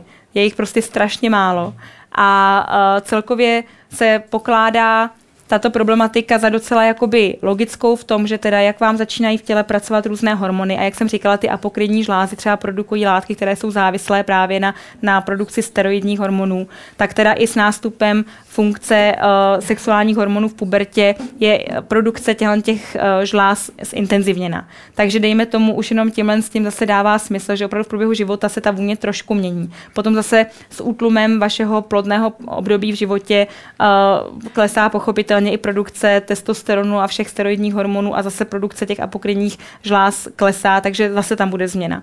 Ale stejně zůstává tam neustále ta vaše základní tělesná vůně znatelná i když prochází dílčíma změnama. A ty, a ty změny nejsou jenom, dejme tomu, ovlivněné věkem, ale dílčí změny prožíváme i právě v rámci různých uh, zdravotních stavů a uh, tím třeba, jakou, jakou stravu jíme a uh, jestli máme právě třeba nějaké emoční problémy v závislosti na vašem vyladění stresovém a tak. Prostě jsou tam dílčí faktory, které jsou tu kvalitu schopny ovlivnit, nicméně ne tak, abyste zase úplně změnil základní pachový podpis. Um, mohu se ptat, jak eh, Velik, jak velkou roli se ukazuje, že má ten komplex MHC, protože eh, pokud by to bylo v podstatě jenom na základě, pokud by hlavní vliv byla imunita, tak v případě, že ty uh, imunitní podpisy budou dostatečně rozdílné, tak by se vlastně nemě, jakoby neměl stávat, uh, že si, že řekněme, to bude jednostrané, ta přitažlivost. Přitom jako třeba z vlastní zkušenosti tam se třeba protože eh, mezi partnery se mi, se mi stalo, že prostě z jedné strany to bylo velmi intenzivní a z druhé strany prakticky nulové. Eh, přitom jako nebylo, nebylo ovlivněný vlastně ani jako hormonální, parfémové místo takového, tak což teda v případě, že vlastně by to, jakby, že by hlavní vliv měla ta imunita, by se vlastně jakoby nemělo stávat. Jak to, jak to vypadá jako Víte z těch co? výzkumů? Z výzkumu to, tohle to neznám odpověď, ale zase si myslím, že tak jako máte nějaké pravidlo, tak potom od toho pravidla je tisíc výjimek. Takže prostě určitě se může stát i tady, že to samozřejmě nefunguje u všech a nefunguje to zcela eh, jako jednoznačně, takže může se tohle to stát, no. Eh, Možná, možná bych si troufla pochybovat o tom, že třeba z jedné strany by to bylo super at- atraktivní a z druhé strany by to zase bylo jakoby super ošklivé, jo? že třeba spíš to nebude jako tak atraktivní jako, jako u toho druhého partnera, ale nevím. Tady, nevím o tom, že by tak, zase tak nějaký experiment byl. Můžu jenom spekulovat. Eh, Tak eh, nějakou jednodušší otázku. Eh, Člověk si často třeba zvlášť ve vzpomínkách spojuje vůně a chutě. Mhm. Eh, Objevila se nějaká spojitost v tom, jaké, jaký, jaké člověk preferuje vůně a jaké preferuje chutě? No, tady Na ta, návaznosti samozřejmě na, na, jako na, na, na, na partnera. tady ta spojitost je docela jednoznačná v tom, že chuť jako taková vlastně je právě spojeným smyslem. Chuť není smysl, který by byl sám o sobě, ale chuť je uh, smysl spojený jak z těch chuťových uh, částí, tedy z chuťových pohárků, tak ale úplně stejnou měrou právě z pachových uh, smyslů a věmů. To třeba všichni určitě víte, že když máte rýmu a máte teda ucpaný nos, tak vám v to období skoro nic nechutná. Prostě cítíte, že, že, že něco žvejkáte, ale je to takový mdlejší než obvykle a prostě nemáte ani pořádně na nic chuť, když jste, když jste prostě nemocný a když máte ucpaný nos. A takže uh, tam je to propojení zcela jasné. Ale konkrétně zase bohužel musím opakovat, nevím o experimentu, který by konkrétně sledoval chuťový věmy eh, při sledování atraktivity u partnerů a tak. A, a třeba to, jak, jak je to propojený teda s čichovými věmama. Nevím o tom. Já mám taky dotaz. Uh, ovlivňuje uh, tělesný pach uh, taky náš zdravotní stav? Ano, Jo. Zdravotní stav ovlivňuje tělesnou vůni. Například uh, takové choroby, jako je diabetes nebo takové různé prostě další metabolické choroby, kde vám v těle se začíná produkovat nějaký metabolit, který tam vlastně normálně uh, má mnohem menší zastoupení, tak většinou tyto choroby opravdu ovlivňují kvalitu tělesné vůně. Je třeba takový genetický syndrom, který se nazývá syndrom javorového syrupu a to opravdu potom jakoby uh, ty osoby, které jsou, jsou takhle postižené, tak prostě uh, jejich tělesná vůně i třeba jakoby jejich moč je velice silně zatížena teda stigmatem tohoto odéru a nebo konkrétně diabetici, nevím, jestli jste to slyšeli, nebo máte vlastní zkušenost, tak třeba jejich dech voní po acetonu i jejich prostě kůže voní trošičku jinak u těch silných diabetiků. Jsou určitě teda opravdu faktory, které zdravotně nás ovlivní.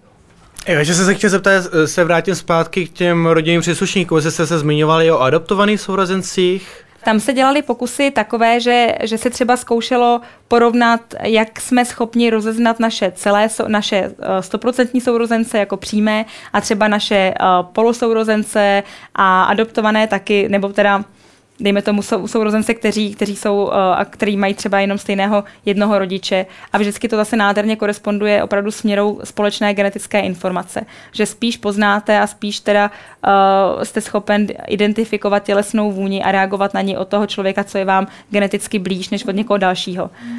Čistě, že by se zkoumaly jenom adoptované děti, o tom taky nevím, ale předpokládala bych, že, že třeba pokud jste rodič, který má adoptované dítě, tak byste taky byl schopen jeho vůni uh, poznat, protože prostě s tím, s tím človíčkem žijete a jste naučen ho nějak vnímat. Mně nešlo o to, že třeba i uh, sourozenci, které nejsou geneticky, uh, biologicky sourozenci, Ano. si tak můžou vybudovat, vybudovat uh, incestní aversi.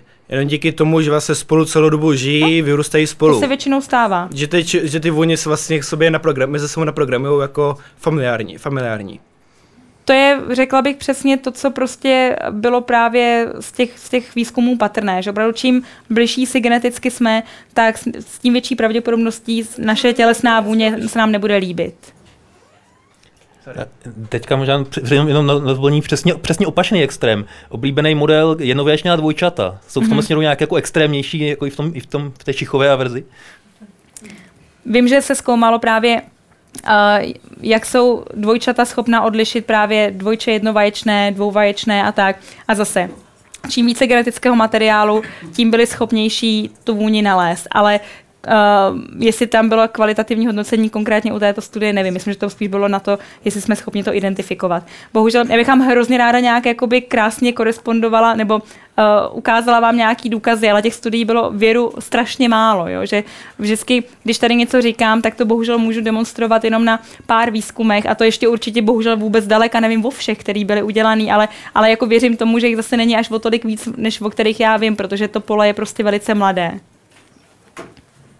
Tak já bych se chtěl zeptat eh, ty starší lidi, Ano. eh, tak o jejich vůni, respektive pachu, eh, jestli jste to zkoumali, protože přece jenom jako většině lidí, který, nebo takhle, to už je možná úplně extrém, jo, ale jestli většině lidí, kteří nejsou starí, a teď je otázkou, jestli člověk je starý tím, že zestárne duchem, nebo tím, že prostě mu přestane um, že prostě dámy po přechodu a Mhm. pánové, když jim prostě klesne testosteron, pardon.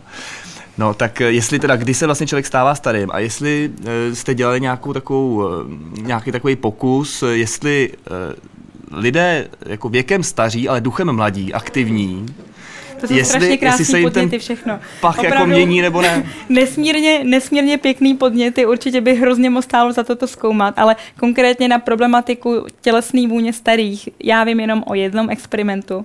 A ten experiment prostě teda kvalitativně hodnotil vůni malých dětí, vůni produktivních lidí a vůni starých. A tady z toho experimentu velice nelichotivě teda vyšlo to, že třeba ženy jsou ženy staršího věku, opravdu teda eh, postmenopauzální ženy, že jsou hodnoceny uh, pachově spíše jako muži.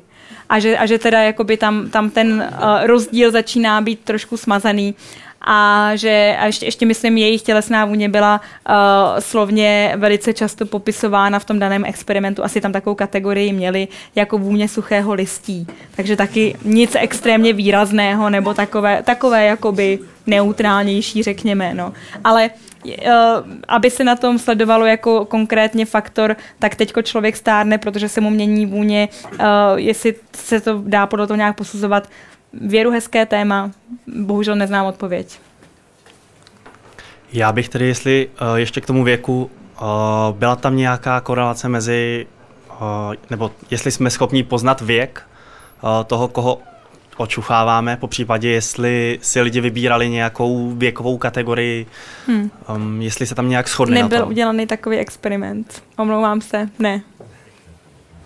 Já bych se rád trochu vrátil ještě k té klasifikaci vůní. Ano. Jestli se to dá nějak zhodnotit z hlediska toho, jak tu vůni, jak tu vůni vnímáme receptorově, protože když eh, se třeba jedná o, o zrak, tak máme tři typy e, čípků nebo tyčinek, teď, e, každá reaguje na Hmm. jed, jednou barvu světla a z těch tří barev lze, lze složit jakékoliv světlo.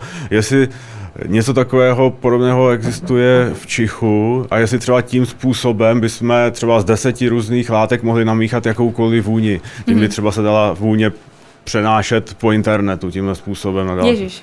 Uh, no, určitě jako klasifikace v tomhle tom uh, úhlu pohledu srovnatelná je, a to je klasifikace odlišných druhů čichových receptorů. Všechny ty čichové uh, buňky, které teda vnímají, nebo které na sebe vážou ty odoranty a potom je přesouvají zase nervově do mozku, tak pochopitelně se dají nějak klasifikovat. Potom z toho vychází ty, ty různá srovnání toho, jestli máme čich lepší než psy nebo horší než psy a podobně, protože prostě známe počet čichových receptorů a víme, dejme tomu, která, uh, který ten čichový receptor funguje. Takže to je, to je třeba taková paralela, řekla bych těm čípkům a tyčinkám ve zraku, že prostě víme, že jsou čichové uh, receptory, které jsou schopné vnímat určité pemzum uh, odorantů.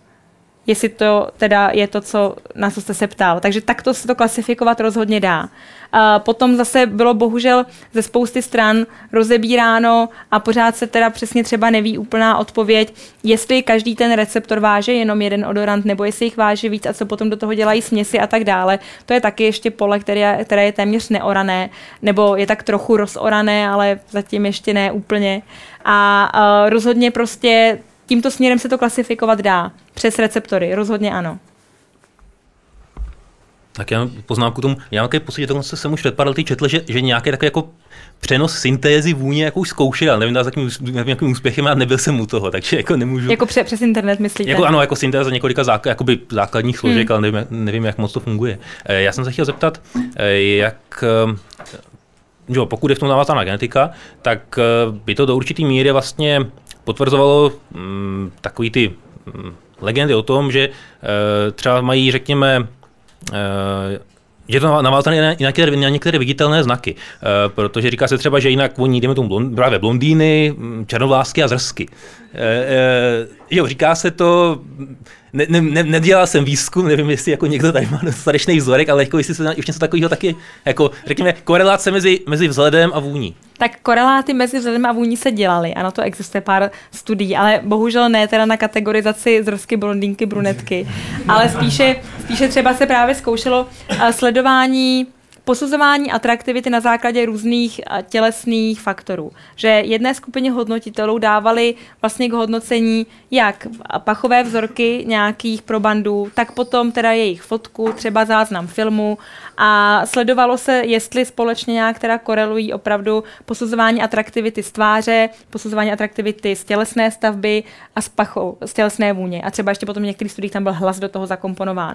A tady jsou bohužel výsledky lehce rozporuplné, že prostě jsou faktory, se kterými to hezky koreluje. Hezky nám to koreluje právě třeba se symetrií tváře, že teda když vám někdo uh, připadá atraktivní na základě posouzení obličeje, tak většinou vychází to, že je vám atraktivní i pachově, ale hrozně nerada bych vám tady kecala teďko, protože prostě nejsem v tomhle tom úplně zběhla. Jenom vím, že tam koreláty rozhodně jsou a že asi prostě pár studií se na toto téma rozhodně dělalo. Ale bohužel teda ne blondýnky něžné. Jo, započítává se uh, pach z pusy do, do celkového tělesného pachu. Započítává, Jo, protože když, když si povídám s nějakou atraktivní slečnou a smrdí z pusy, Hmm. tak to, to už... Chápu. Chápu, věřím a samozřejmě myslím, že všichni máme četné zkušenosti. A je to, je, je, je, to, je to samozřejmě přesně jeden z těch pachů nebo teda vůní, která vychází z vašeho těla, ať už to je z jakéhokoliv kanálu komunikačního, tak samozřejmě se to teda do toho bere. No. A totiž eh, pochopitelně, že, že to je i důrazný uh, prvek toho, uh, abyste byl na základě této vůně schopen posoudit, jestli ta slečna je zdravá nebo ne. Že jo? Může mít paradontózu, může to být třeba projev ještě nějaký hlubší choroby, třeba právě toho diabetes a zase na základě toho, nejenom, že si teda řeknete, že by si mohla vyčistit zuby, ale ještě si i posoudíte třeba podvědomě, že třeba nebude úplně nejzdravější a že s takovouhle slečnou byste třeba nechtěl mít potomky. No, určitě, 100% se to prostě rozhodně počítá do pachového podpisu. Ale Eh, Zkoumali jste nebo víte, eh, jako, eh, když si člověk nechá změnit pohlaví, Mhm. jestli se to teda projeví na máte jeho božský pachu. nápady. To jsou zase hezký nápad, Nesk- nevím o tom, nevím o tom, nevím, jestli tady někdo od nás ví, taky nevědí kolegové. Bohužel ale rozhodně zajímavý. Sko, prostě určitě jsou strašně zajímavý a dosud neprobádaný oblasti pořádně, jako je, já nevím, tělesná vůně homosexuálů, tělesná vůně právě transexuálů, tělesná vůně různých etnik, eh, různých barev pleti, eh, prostě je to strašný mraky, co ještě není vůbec probádaný a co by rozhodně stálo za zmínku. Ale mohu zatím pracovat jenom s tím materiálem, který mám k dispozici. Já bych se ještě jednou chtěl vrátit eh, k té otázce jakoby té změny toho tělesného pachu vůči jako té změně toho vnímání toho Ano. tělesného pachu.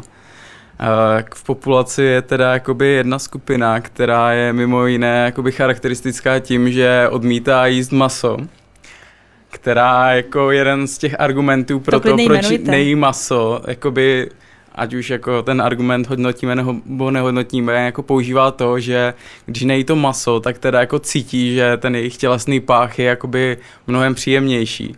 Tak jakoby ten můj dotaz je teda, jako změnil se ten jejich tělesný pach, nebo změnilo se jakoby to jejich vnímání toho tělesného pachu? A od, jak jste mluvila o tom, jako že ta strava jako má ten jakoby vliv tady na to, má teda vliv na to vnímání nebo na ten pach jako samotný? Vy jste mi tím úplně neuvěřitelně nahrál, já vám za to děkuju.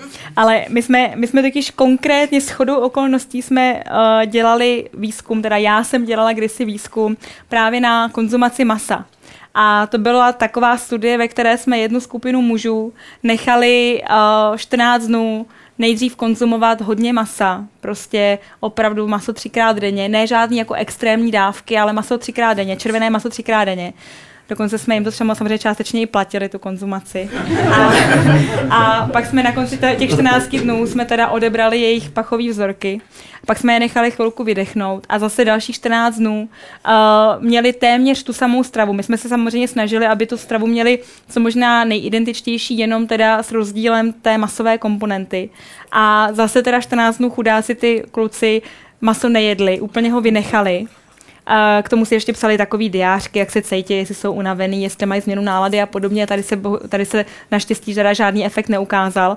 A zase na konci těch 14 dnů nám opět odez, odezbírali vzorek tělesné vůně.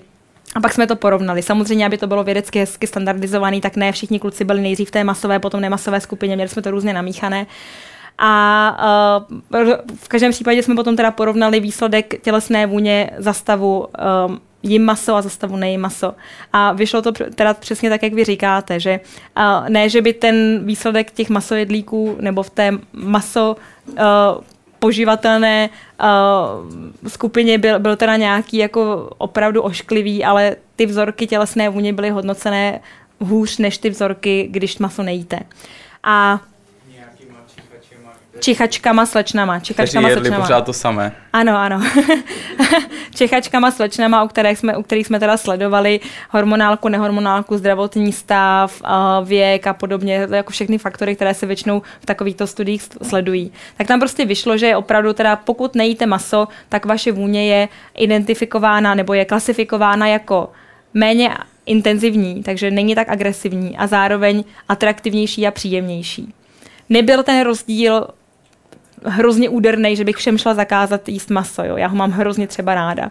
Ale prostě to, co spíš my z toho uh, říkáme jako takovou hlavní interpretační linku, je, že si myslíme, že prostě není patrně zdravé jíst masa tolik. Že prostě v dnešní době jíme asi masa víc, než je i pro nás záhodné a než je třeba zdrávo a dejme tomu, že tahle nadkonzumace by se teda potom mohla opravdu negativně projevit v pachovém podpisu. Já než se zeptám, tak teda tady jsme se zrovna tak jako shodli na tom, že eh, tady zrovna tady, tady máme ta zkušenost přesně opačné, že teda jako, že zrovna jako extrémní, extrémní vegetariáni teda minimálně člověku, tak. který maso jí, přijde mu naopak jako, jako velmi silně nepříjemný pachově no, často. No, ono, ono pak tam samozřejmě hraje roli spousta jiných věcí, že zase extrémní vegetariáni se živí kvantem různých bylinek, živí se spoustou soji, živí se prostě preparátama, o kterých většina populace nemá ani tušení, že to vůbec existuje, jo.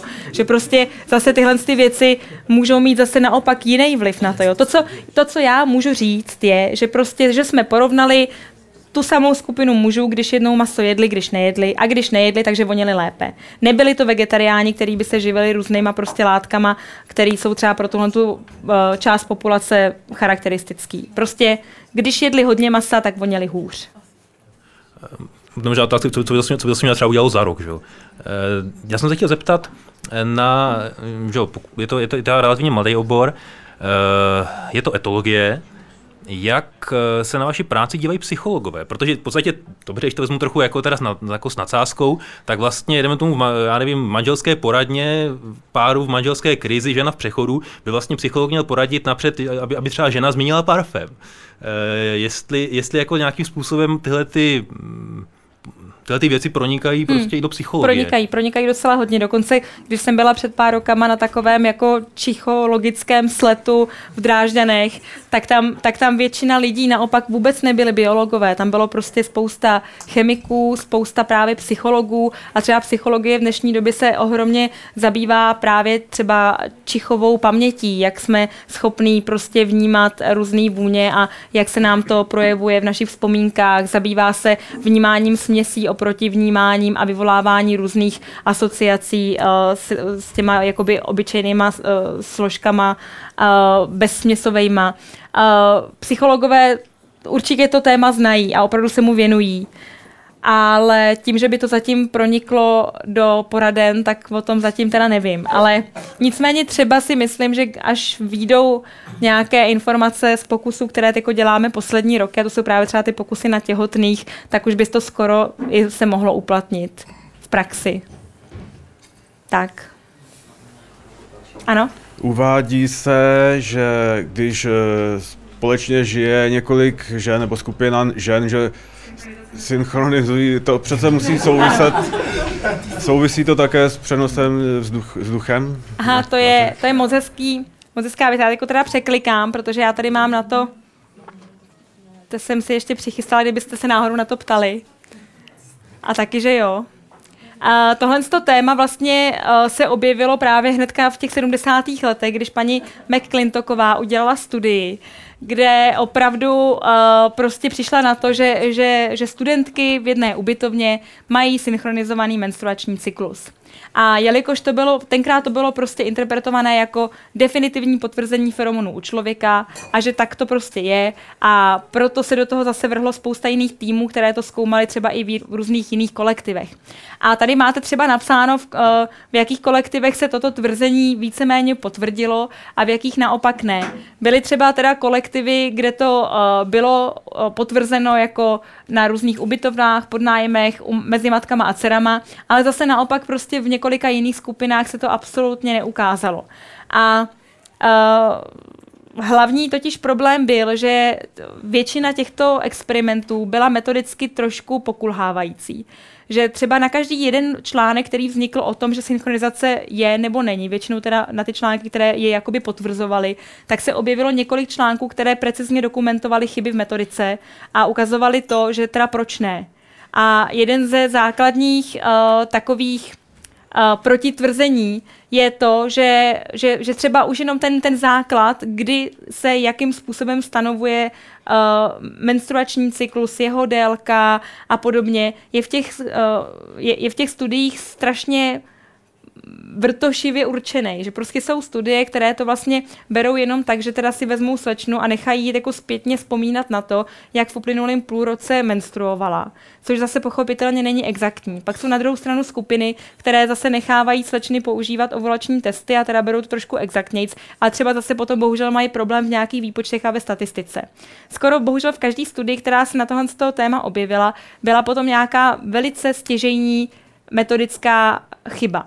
A jeden ze základních třeba takových pěkných uh, um, příkladů toho, kde by se mohla třeba ta, ta kritika nalézt, je tenhle ten obrázek dole. Když se podíváte, tadyhle je, vlastně tady jsou uh, ukázané dvě ženy, ono to příliš nesvítí, svítí to jenom trošku, to nevadí. Tak ta, tak ta horní žena uh, má trošičku delší přirozený menstruační cyklus než ta dolní žena. Jo, na, těch, na těch řádkách to vidíte. A tím, jak třeba ta, ta horní žena si, dejme tomu za těch nějakých 100 dní, stihne odmenstruovat čtyřikrát, tak ta spodní žena si stihne odmenstruovat pětkrát, ale to jim nebrání v tom, že najednou kolem toho z tého dne, dejme tomu, se sejdou. A zrovna v ten moment oni si prostě řeknou, ty bláho, ono to funguje. Jo, že prostě teď jsme se sešli a je to tak. Ale může to být opravdu jenom tím, že prostě zrovna náhodou to tak vyšlo a oni teda řekli, že jim oběma blbě a že to teda funguje. Protože prostě může to být jenom náhodná fluktuace těch cyklů a toho, že se to tak nějak sejde.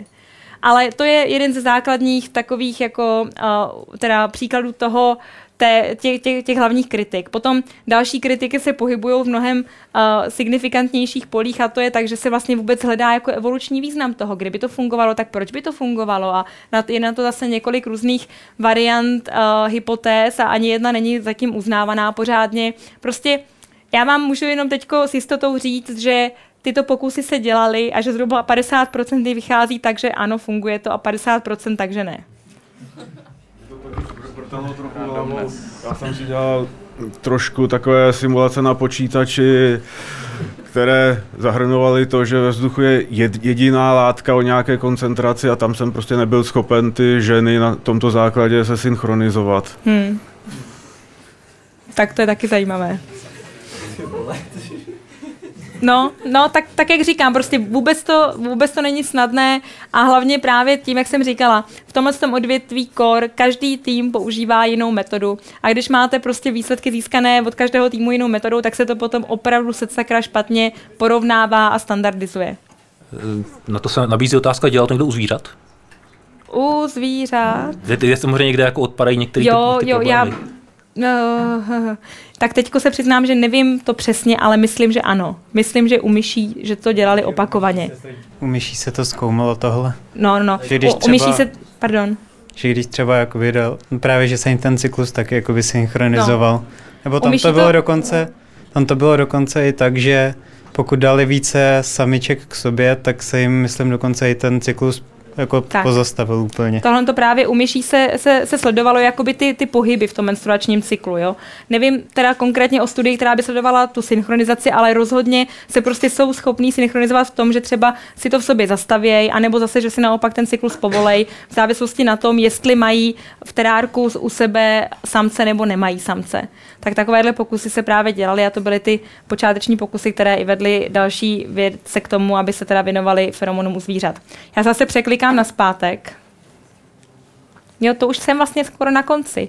Tak tady jsem řekla tu základní informaci teda toho, že uh, tak jak se tady ptala slečna, parfém o nás také něco vypovídá a to je třeba téma, který já mám hrozně ráda, protože prostě v současné době většina z nás nějaké parfémy používá a prostě vždycky od někoho parfém dostanete a snažíte se tomu člověku udělat radost, tak ho nosíte. Tak jenom vám chci říct, že třeba kdyby vám náhodou ten parfém fakticky hodně neseděl, tak se prostě nemusíte přetvařovat a můžete to říct nebo ho někomu dát. A prostě noste takový parfém, který vám vyhovuje. A tím, tím jsem chtěla skončit, ale klidně ještě se budu věnovat spoustě dalších jiných věcí. Stačí říct. Zatím teda děkuju.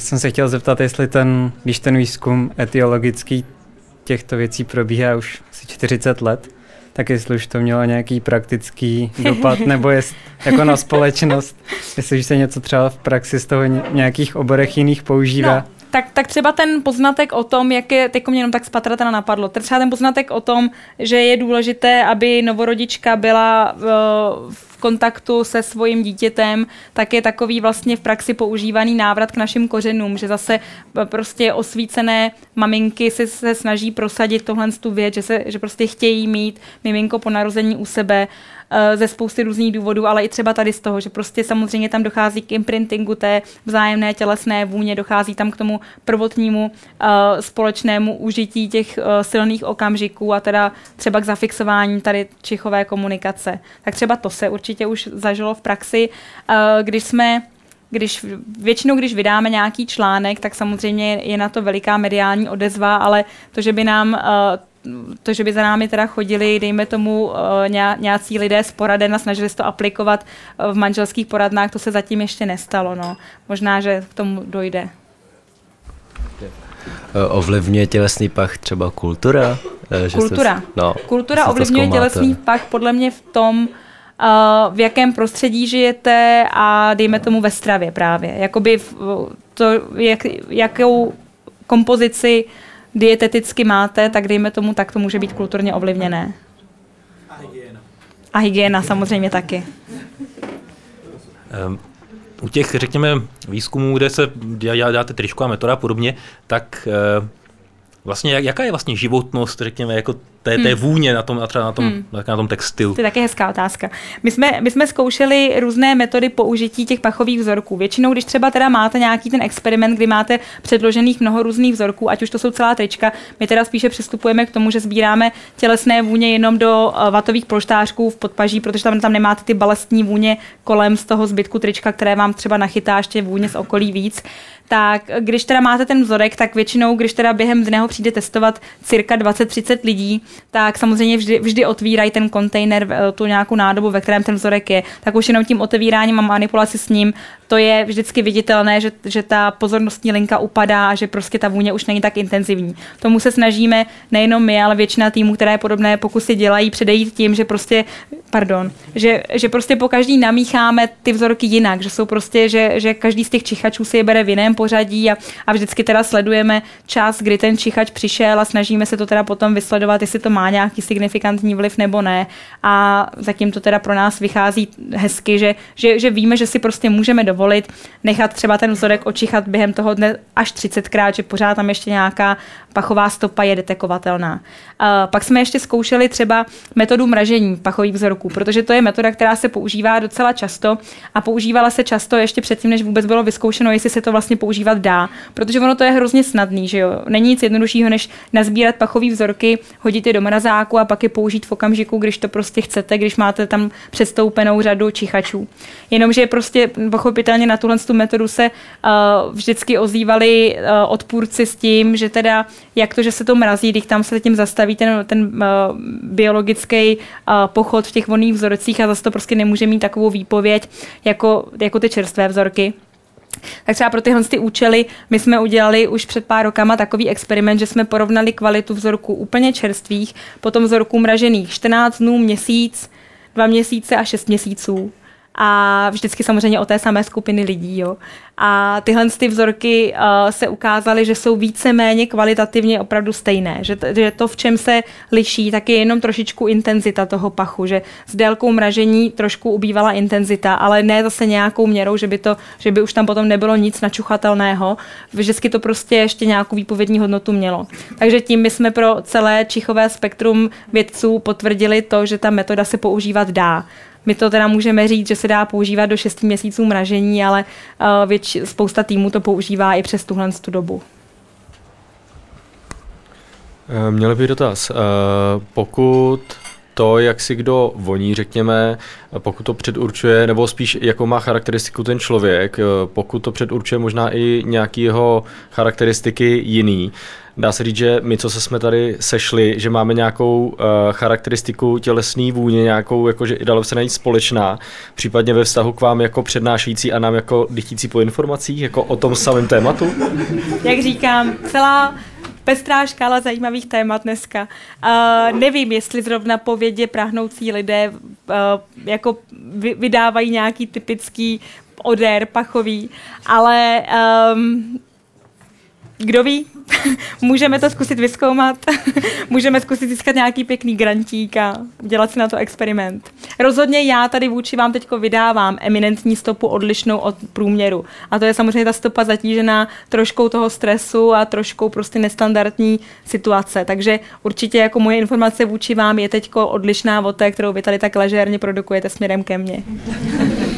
Já jsem se chtěla zeptat, že když děláte ty výzkumy u vás jakoby a vybíráte si ty čichače, tak jestli prostě může kdokoliv přijít k vám a říct, abych se chtěl podílet na výzkumu, nebo jestli musíte mít tam třeba právě nějaký ty lidi, kteří se podílejí na senzorické prostě analýze, jestli mají ty atestace, protože já jsem ve škole měla předmět senzorickou analýzu, kde jsme si vlastně zkoušeli různý ty testování, vlastně hodnocení jednak teda jako chuťově, tak čichově, tak jestli jakoby na těch výzkumech se podílí lidi, kteří prostě už mají jakoby nějakou tu zkoušku z toho čichání nebo tak. Hmm. Zase bohužel takhle exaktně jsme to nedělali, protože k tomu nemáme ten přístup, ale většinou v rámci každého designu, každého konkrétního projektu je to nějakým způsobem vypodmínkované, že třeba jsou experimenty, kde chceme uh, ženy, tak prostě bereme skoro kohokoliv. Pak jsou experimenty, kde, kde prostě chceme holky, které nejsou na antikoncepci, tak samozřejmě zase o to je komplikovanější tu skupinu sehnat. S každou podmínkou, kterou si vezmete, že chcete ženy od 18 do 25, které neberou antikoncepci, nekouřej a jsou ještě absolutně zdraví, tak tím si vlastně omezujete ten, ten výběr, jo? což samozřejmě čím tady pak, je, pak dochází ke strašnému střetu zájmu toho, že vy si tím uděláte těžší prostředí pro to, abyste vůbec sehnali nějaký čichače. Ale na druhou stranu zase vlastně, když už je potom nascháníte a třeba jich teda máte jenom málo, tak ta výpovědní hodnota toho, toho vzorku zase není až tak extrémně vysoká, protože takovejhle skoro jako nikdo není. Když teda máte pár holek, který vyhovují ve, já nevím, ve 25 různých podmínkách, tak, tak zase potom teda můžete říct, že dejme tomu ano, tak náš výzkum ukázal, že muži uh, za masové podmínky vonějí ženám, které mají těla těch 25 podmínek, tak a tak. Jo, že prostě možná, že je spíš lepší vzít to širší pole uh, experimentátorů a čichačů a říct potom takovou všeobecnější informaci, než teda to extrémně vypodmínkovávat. Ale to, to na co dáváme zřetel vždycky, tak je teda, jestli právě slečny čichačky berou antikoncepci nebo ne a jestli ať slečny nebo muži jsou zdraví a kouřej nebo nekouřej. Já mám takovou otázku, možná trochu bizarní teda, ale uh, zkoumal někdo vliv pak na mezidruhovou komunikaci? Dejme tomu, jestli uh, má, dejme tomu vliv uh, čich na to, jaký si vyberu štěně prostě z sedmi štěňat, nebo jestli uh, někdo zkoumal třeba, uh, řekněme, čich pachovou komunikaci mezi psem a jeho majitelem a to obousměrně. Nebo jdeme tomu, jestli uh, se nějakým způsobem i pachově dá vystupovat, jdeme tomu třeba uh, preference, já nevím, plemen, obrany, obranářských, loveckých, pokojových, nebo případně u koček, nebo u těch zvířat, s kterými člověk přichází běžně do styku. Já nevím.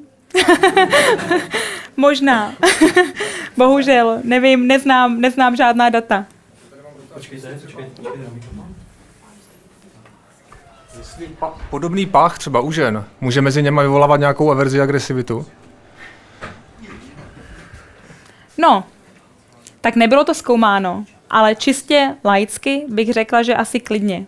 Jelikož prostě, když teda máte podobnou, dejme tomu, výpověď toho základního typu vaší imunitní osobnosti, tak samozřejmě, že si budete konkurovat o to víc v té uh, vaší fokální skupině těch potenciálních sexuálních partnerů.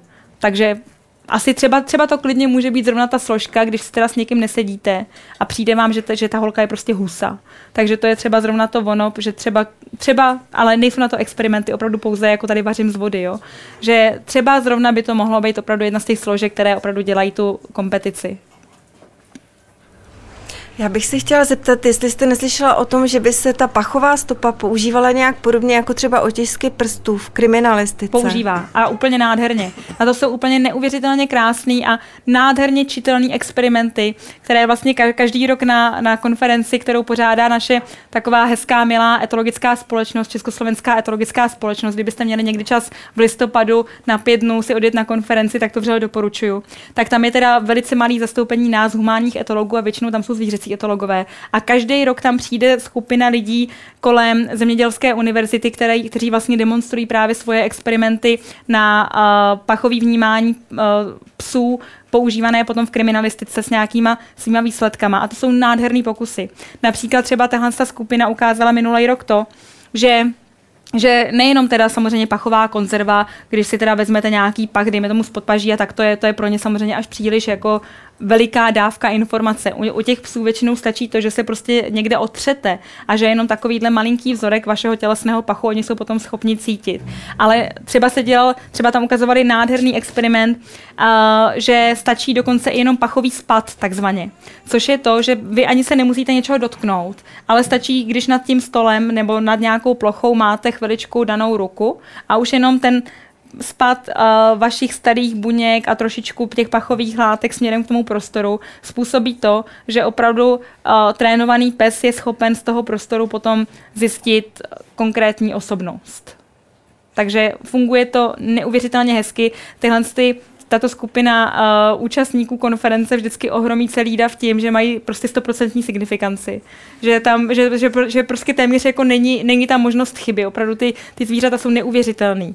Letos tam zase byli s tím, že, že zkoumali dokonce takovou pachovou stopu, že uh, člověk chviličku držel kovový váleček, zkoumali to kvůli tomu, aby, aby zjistili, jestli i po přehoření nějaké vaší pachové, pachové stopy, po opravdu degradaci té pachové stopy, stopy velikým žárem, třeba při požárech, explozích a podobně, tak jestli i tak je to zvíře schopno vycítit konkrétního člověka. A opravdu nechali teda člověka chviličku držet uh, kovovou trubičku, to kovovou trubičku potom uh, přežnuli v nějaké speciální trouby na strašný kvantum stupňů, zkoušeli ještě různé stupnice, prostě jakoby hrozně vysoké teploty, které se dají srovnat opravdu s těma explozivníma teplotama. A potom to zvíře teda se snažilo najít daný vzorek ve v řadě několika jiných vzorků a zase stoprocentně ty zvířata uspěly prostě. To jsou neuvěřitelné pokusy, které opravdu nádherně demonstrují, že uh, speciálně trénovaní psy, ne samozřejmě všichni, ale ty, ti trénovaní jsou schopni dělat absolutně absurdně abnormální uh, výkony. Já doufám, že teďka teda, teďka teda nebudu zase, zase, zase zbytečná otázka, ale uh, ve chvíli, uh, kdy tam tak ukazují, co všechno, co všechno jde, jsou naopak nějaké situace, kdy, jako, kde, jsou, jako, kde jsou třeba hranice toho, to, jako, jestli nějaký způsob, jak ten pak změnit, nebo zakrýt, nebo zničit. Hmm. Konkrétně v tomto případě vím, že hranice byla v nějaké teplotě nad tisíc stupňů a něco že tam, že jakoby, když, se ta, když teda zkoušeli odstupňovat teplotu uh, žehu toho vzorku, tak jako to zvíře to teda opravdu necítilo, ale to byla ohromně vysoká teplota, jako by řekla nějaký house numero, ale prostě to byla teplota, která je fakticky docílitelná jenom v nějakém ohnisku exploze, opravdu přímo jako v tom místě, uh, jinak ty zvířata jsou extrémně schopná. A nějaký jako, řekněme, jako civilnější způsoby, jako, jako, jako umít eh, pach, překrýt pach, nemůžu říct, nevím, neznám. Ale to, to, co se, to, to, co, to, co vím, je, že prostě, uh, jak jsem říkala, naše tělesná vůně je výpověď toho, jak vám pracují kožní žlázy a, a mikroflora. I když se vydrhnete kartáčem, umyjete mejdlama, navoníte čímkoliv, tak se ví, že vaše tělesná vůně už je opět ve vás absolutně znatelná během zhruba 20 minut. Že prostě se tam zase ta uh, bakteriální flora obnoví do té míry, že už zase prostě to všechno přebije a opravdu zase tam jste. Jinak tady vlastně dneska, jak jsem tady trošku mi tady chybělo, tady mám to bylo zmíněný u těch, eh, u těch žláz na začátku, ale jak je to s takovým tím jakoby takovou tou okamžitou změnou pachu, právě typu jako je jo, stres, vzrušení a podobně, jak, eh, jak rychle ty změny opravdu probíhají u toho, u toho pachu? Neznám exaktní odpověď, ale řekla bych, že rychle, protože prostě ta závislost je na vašem, za prvý, uh, okamžitě vaše nervstvo funguje tak, že začínáte toho, pachu, toho potu produkovat víc. Takže už jenom tou měrou produkce všech uh, látek samozřejmě dává smysl, že třeba voníte trošku intenzivněji než obvykle. A řekla bych, že i třeba teda to ovlivnění hormonální může velice rychle uh, zapříčinit změnu kvality, ale nevím o žádném experimentu, který by to takhle detailně analyzoval kolegyně tady dneska se mnou poprvé a jako říká, že už jako ty otázky začínají být docela jako seriózní. A jako tak se chtěla zeptat, eh, jako taková zvídavá vtipná otázka, jak se u vás konkrétně projevuje profesní deformace? no samozřejmě, že se projevuje. Samozřejmě, že prostě vždycky, když máme nějaké výzkumy, když teda tam u nás na tom pracovišti je opravdu ten den, kdy teda od rána do večera tam čichá a teďko tam jsou všude ty vzorky a tak, tak potom večer jedu metrem a prostě cítím to úplně všude, projevuje se to. A to, a to taky samozřejmě třeba na tom se shodují i všichni naši čichači, že když potom odjíždějí od nás toho pracoviště takový celý jako rozčichaný, že, že potom ještě několik hodin prostě pocitují mnohem intenzivněji všechny vůně v okolí než obvykle. Záleží prostě jenom na tom, jako jak vy sami si povolíte, abyste to cítili intenzivně. No. Takže projevuje se. A samozřejmě, že čím více jsem, jsem o tom vždycky četla, i takový ty populární brakové věci, tak zase jsem byla vždycky o to jako taková nasměrovanější, že, že dobře, tak teda ta, ta vůně a něco o parfémech a něco o partnerech a tak, ale potom už zase to musíte děsně selektovat, protože konkrétně tento obor velmi silně svádí k tomu, aby se to hodně popularizovalo a aby se o tom psalo brakově. No protože všechno tím, jak to zavání trošku tou sexualitou a atraktivitou, tak se to velice snadno zjednodušuje a desinterpretuje. Já jsem se ještě chtěla zeptat, co je pravdy na tom vlastně, když uh, při těch testech lidi čichají, tak si musí i odpočívat, protože každý má nějaké, co je třeba pravdy na tom, že se má čichat ke kávě, hmm. jestli je to pravda nebo ne, anebo jak vlastně se neutralizuje ten, to vnímání. Tak je zase strašně moc pěkná otázka. Uh, kafe se používá třeba v parfémářství jako takový neutralizátor vůní poměrně typicky, ale nikdy nikdo neudělal žádný výzkum na to, jestli to vlastně funguje. Považuje se to prostě jako za daný fakt, že prostě že nám to ta káva nějak pročistí, že opravdu vůně kávy nebo konzumace kávy dokáže uh, nějakým způsobem rehabilitovat vaše čichové uh, smysly a teda zase uvolní zpátky receptory tak, abyste byli opět citlivější, ale potud, pokud já vím, tak na to nebyl udělaný žádný experiment, ale používá se to běžně. A abych byla upřímná, my to také používáme v experimentech.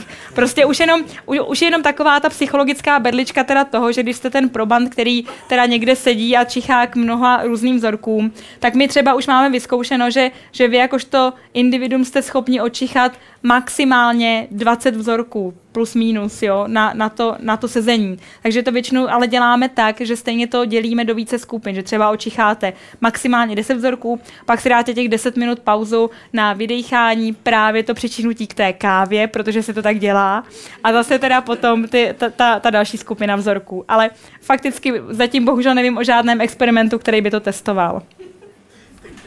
Tak někde jsem tenkrát slyšel, čet viděl, že Češi prej smrděj.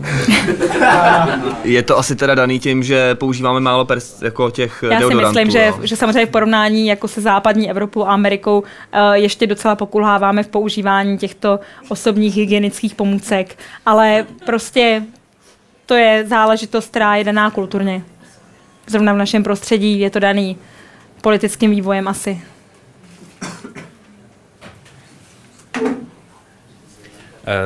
Většina vůní, když, jsou, když je příliš koncentrovaná, tak i když je to na začátku příjemná, tak, tak, tak potom se stávají, potom to začne být smrad. Pamatuju si, když jsme vyráběli třeba estery v chemii na, na střední škole, tak to, to, byla, to byla přesná ukázka. Dá, dá se u těch experimentů s tou lidskou vůní nějakým způsobem ten vzorek koncentrovat, aby se jako řeklo prostě, jestli uh, vzorek, který je na začátku příjemný, jako jak moc musí, musí skoncentrovat, aby, byl, aby se stal nepříjemným? Hmm. Hmm, nevím. to, co vám teď můžu říct, to, co mě k tomu napadlo, je to, že za prvý teda, tak jak tady, tady zmínila slečna, u každého z nás dochází spíš víceméně k habituaci, jo, k nějakému zvykání pachovému. Takže třeba to, co byste na začátku vnímali jako hodně silnou, nebo třeba hodně uh, dejme tomu příjemnou vůni, tak třeba už po chviličce přestáváte buď úplně vnímat, nebo teda zase naopak jako vnímáte nějaký, nějaké jiné její složky a prostě rozhodně to vnímání není neustále stejné tak to mě k tomu napadlo. A potom ještě jedna věc, uh, ta intenzita a koncentrace je trošku dvousečná záležitost, protože prostě to, co se ví třeba docela uh, značně je, že s intenzitou negativně koreluje kvalita. Takže čím intenzivnější vůni vy máte, i když je to nějaká velice krásná vůně, tak když ji prostě máte hodně a je opravdu hodně intenzivní, tak vám, tak vám nevoní hezky. Takže třeba takže třeba právě proto i ve většině těch uh, pachových lidských experimentech jsou ty intenzivnější vůni mužské hodnoceny negativnějc, protože prostě už jenom si, když si to učichnete a prostě vás to od té lahvičky málem odrazí, tak prostě spousta lidí okamžitě teda inklinuje k tomu, k tomu psát ty negativní deskriptivy, protože prostě, protože je to moc silný, protože prostě je to takový. Ale třeba kdyby si jako přičichli malinko, teda delší dobu, tak by i v tom byli schopni rozlišit nějaké další stopy. Ale to se ukazuje absolutně uh, jako jednohlasně, že opravdu s intenzitou negativně koreluje kvalita.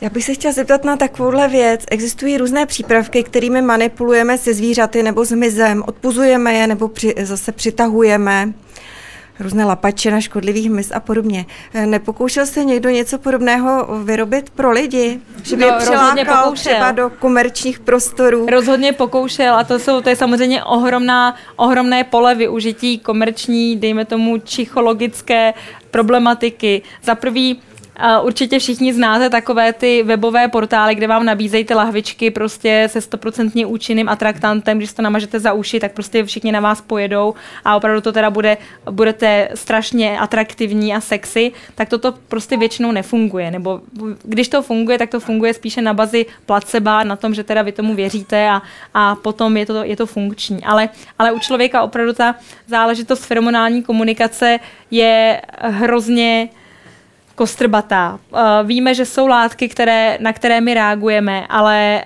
ty, ty látky rozhodně by se, by se neměly naz, uh, označovat jako feromony. Spíš to jsou takové jakoby jiná kategorie látek. A zase každý člověk na to reaguje trošku jinak a rozhodně prostě záleží na koncentraci, takže a ta koncentrace, aby pro nás byla účinná, tak musí být přesně daná, takže když vy máte třeba lahvičku, u které teda uh, každý si jí naleje něco nějak jinak, tak prostě samozřejmě, že by to vlastně nemělo fungovat ani čistě vycházející uh, když vycházíme z toho, že teda, že to je závislé na té koncentraci. Opravdu prostě pro člověka to spíš funguje jako placebo ale v těch komerčních prostorách a podobně se to používá rozhodně úplně, když odlídneme od feromonální komunikace, se to používá velice často spíše na navození nějaké nálady.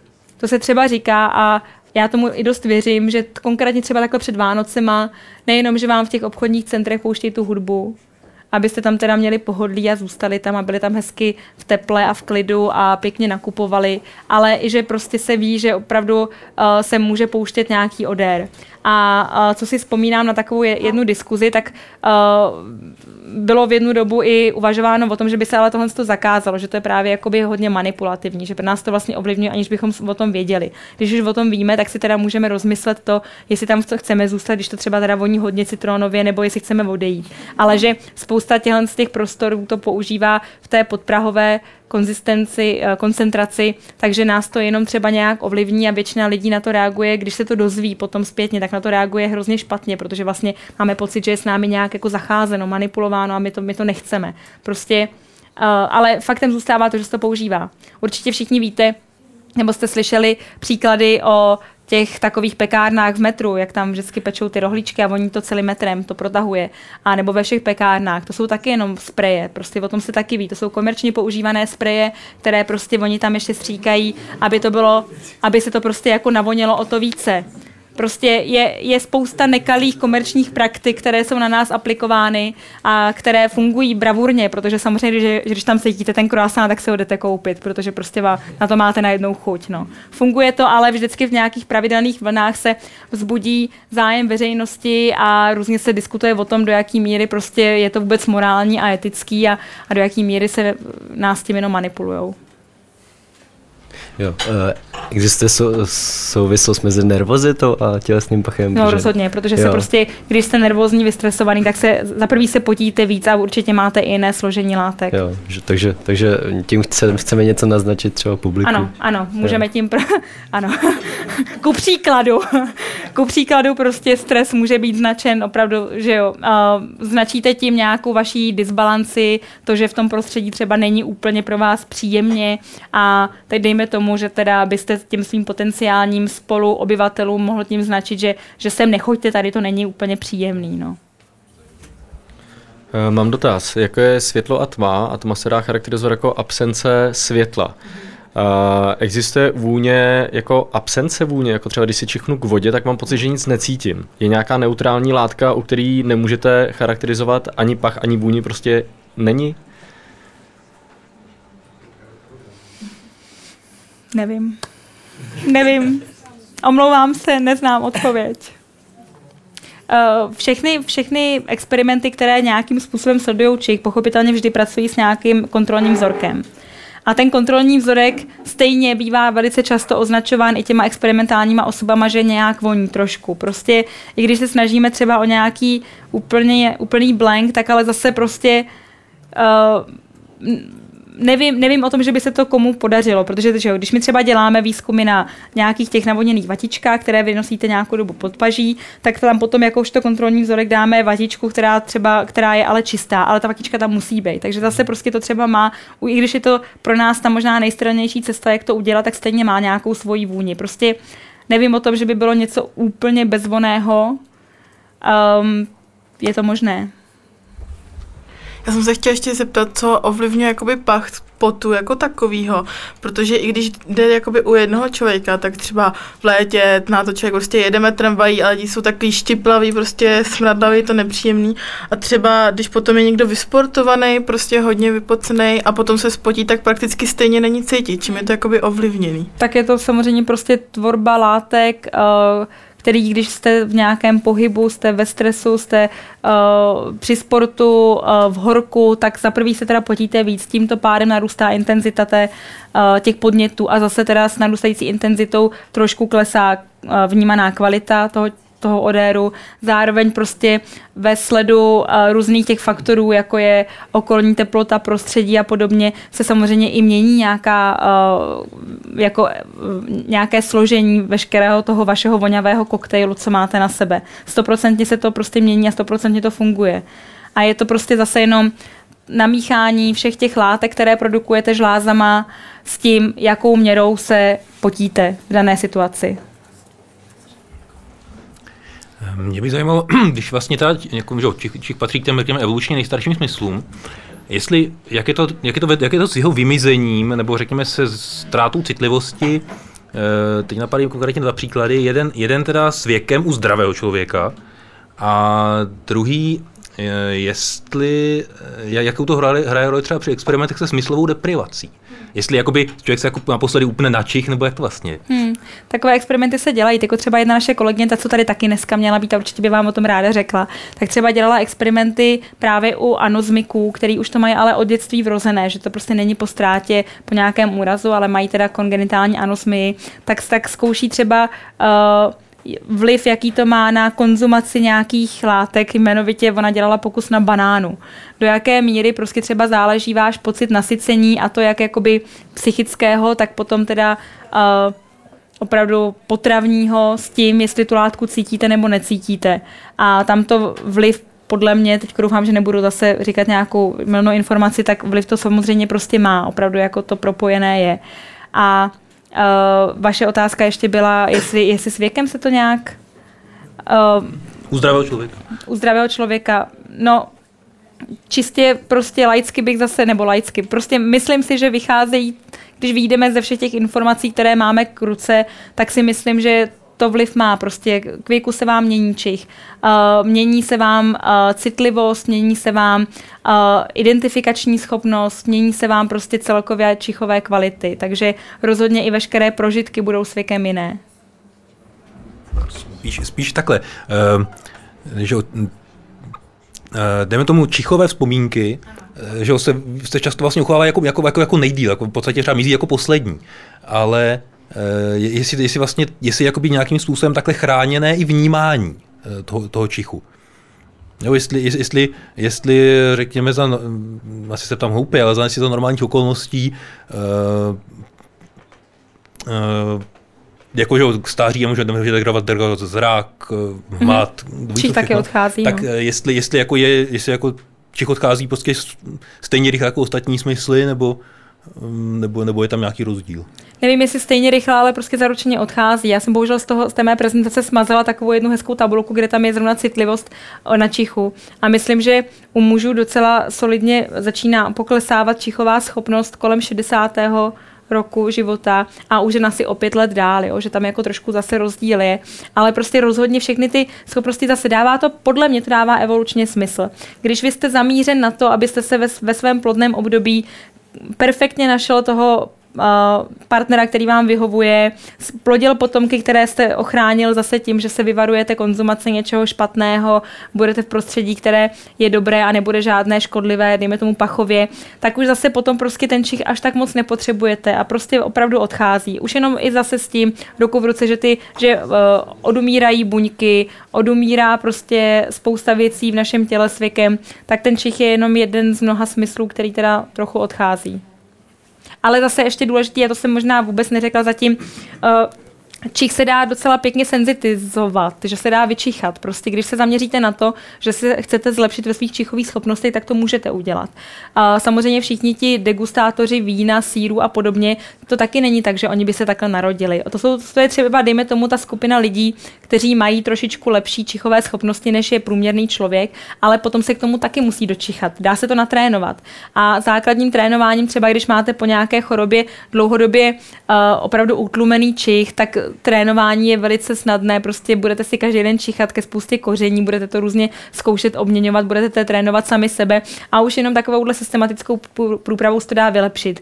Je to dlouhodobý proces a všichni ti degustátoři a víní nosové, kteří prostě o, hodnotí vína a tak, tak si to samozřejmě v sobě taky musí trénovat. Dá se na tom pracovat. Pokud nemáte čich úplně zničen tím, že byste po úrazu měli přeseknuté nervstvo, které vám vede uh, veškeré informace do mozku, tak pořád se s tím dá trochu pracovat.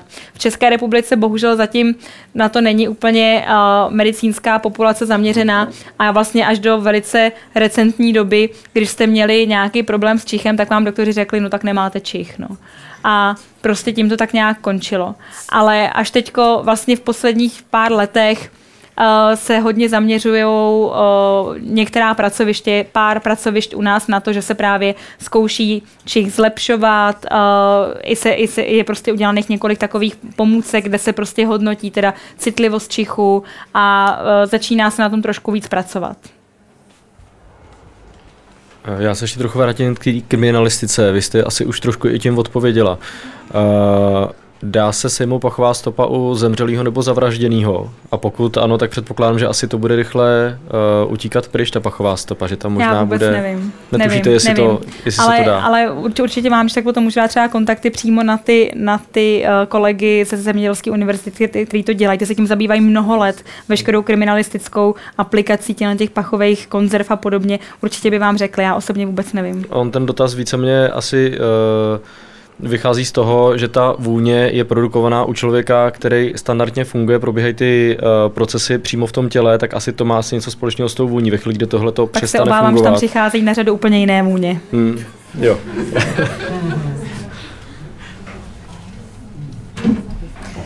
tak máme ještě někde nějaký poslední dotaz? Vzadu nepřehledli jsme někoho. No, tak teda ještě... Vy se teda v testování soustředujete na podpaždí. My se soustředíme většinou na podpaží, ale byly dělány experimenty na dlaně, dokonce na genitálie, byl, byl sledován opravdu pach jako vaginální a tak, sledován pach z úst a tak. Okay. Mě jenom právě zajímalo, jestli by třeba ty rozdíly by byly, by byly jiný rozdíly, kdyby se třeba testovalo třeba uh, na krku pach. Um, jestli, přece tam není více těch pachových želáz a tak dále. Konec konců lidé, když se zbližují nebo v jakýmkoliv blízkosti se častěji objímají, než aby se očuchávali podpaží, že? No tak, na, na, na jednu stranu, i když se s někým objímáte, tak jste docela blízko právě tomu podpaží, jo. Dejme tomu čistě uh, frekvenční zastoupení pachových žláz je opravdu nejvyšší v podpaží. Tady sam, samozřejmě prostě uh, na, na kůži všude jinde taky jsou, ale největší zastoupení je v pod, podpaží i uh, s tím, že opravdu tam je to prostředí pro veškeré ty látky nesmírně vhodné, že to je takové hezky uzavřené. Ale uh, Právě tady... jestli to podpaží není až moc koncentrované i těma mazama a odpadníma látkama, jestli by to neskreslovalo naopak. Funguje to.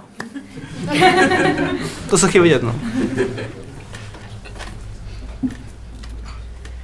Tak, já myslím, že tolik otázek už jsme tady na Science Cafe dlouho neměli, takže to je asi jen ten e, nejlepší důkaz toho, že dnešní téma vás zaujalo. A já tedy chci moc poděkovat e, paní magistře Pavlíně Lenochové za e, výklad i za trpělivost při našich otázkách. Takže děkujeme vám moc. Já vám děkuji.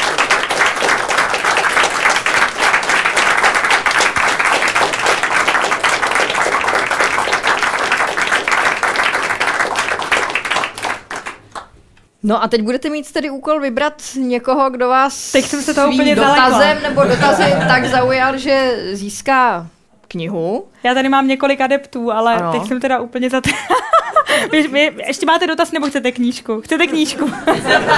Málo dotazů jste měla. já, Můžu vám já... dát čas na rozmyšlenou a mezi tím říct něco jiného? Je, ne, ne, ne, já si myslím, já bych to dala jednomu z těchto dvou pánů, ale protože myslím, že asi frekvenčně byl nejzastoupenější a tady pán byl nejdůmyslnější, tak tady culíkatý pán. tak, kniha je vaše.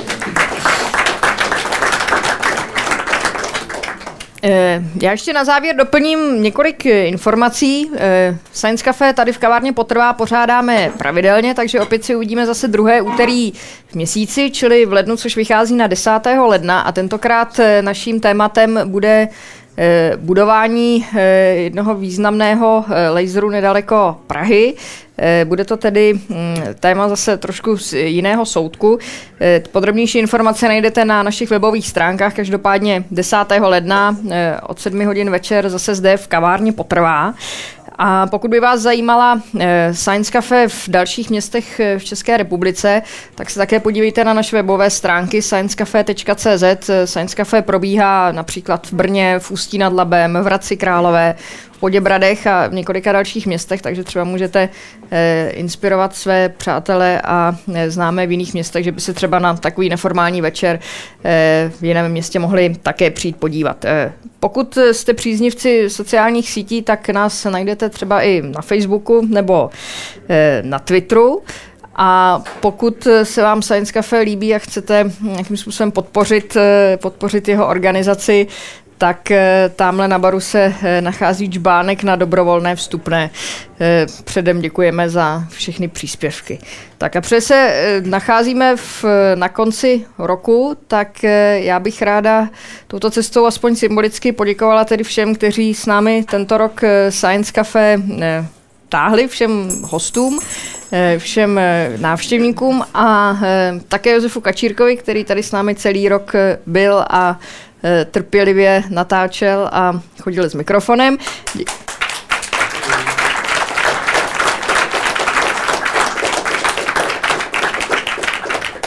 Myslím, že poděkování si zaslouží také tým kavárny Potrvá za trpělivý servis.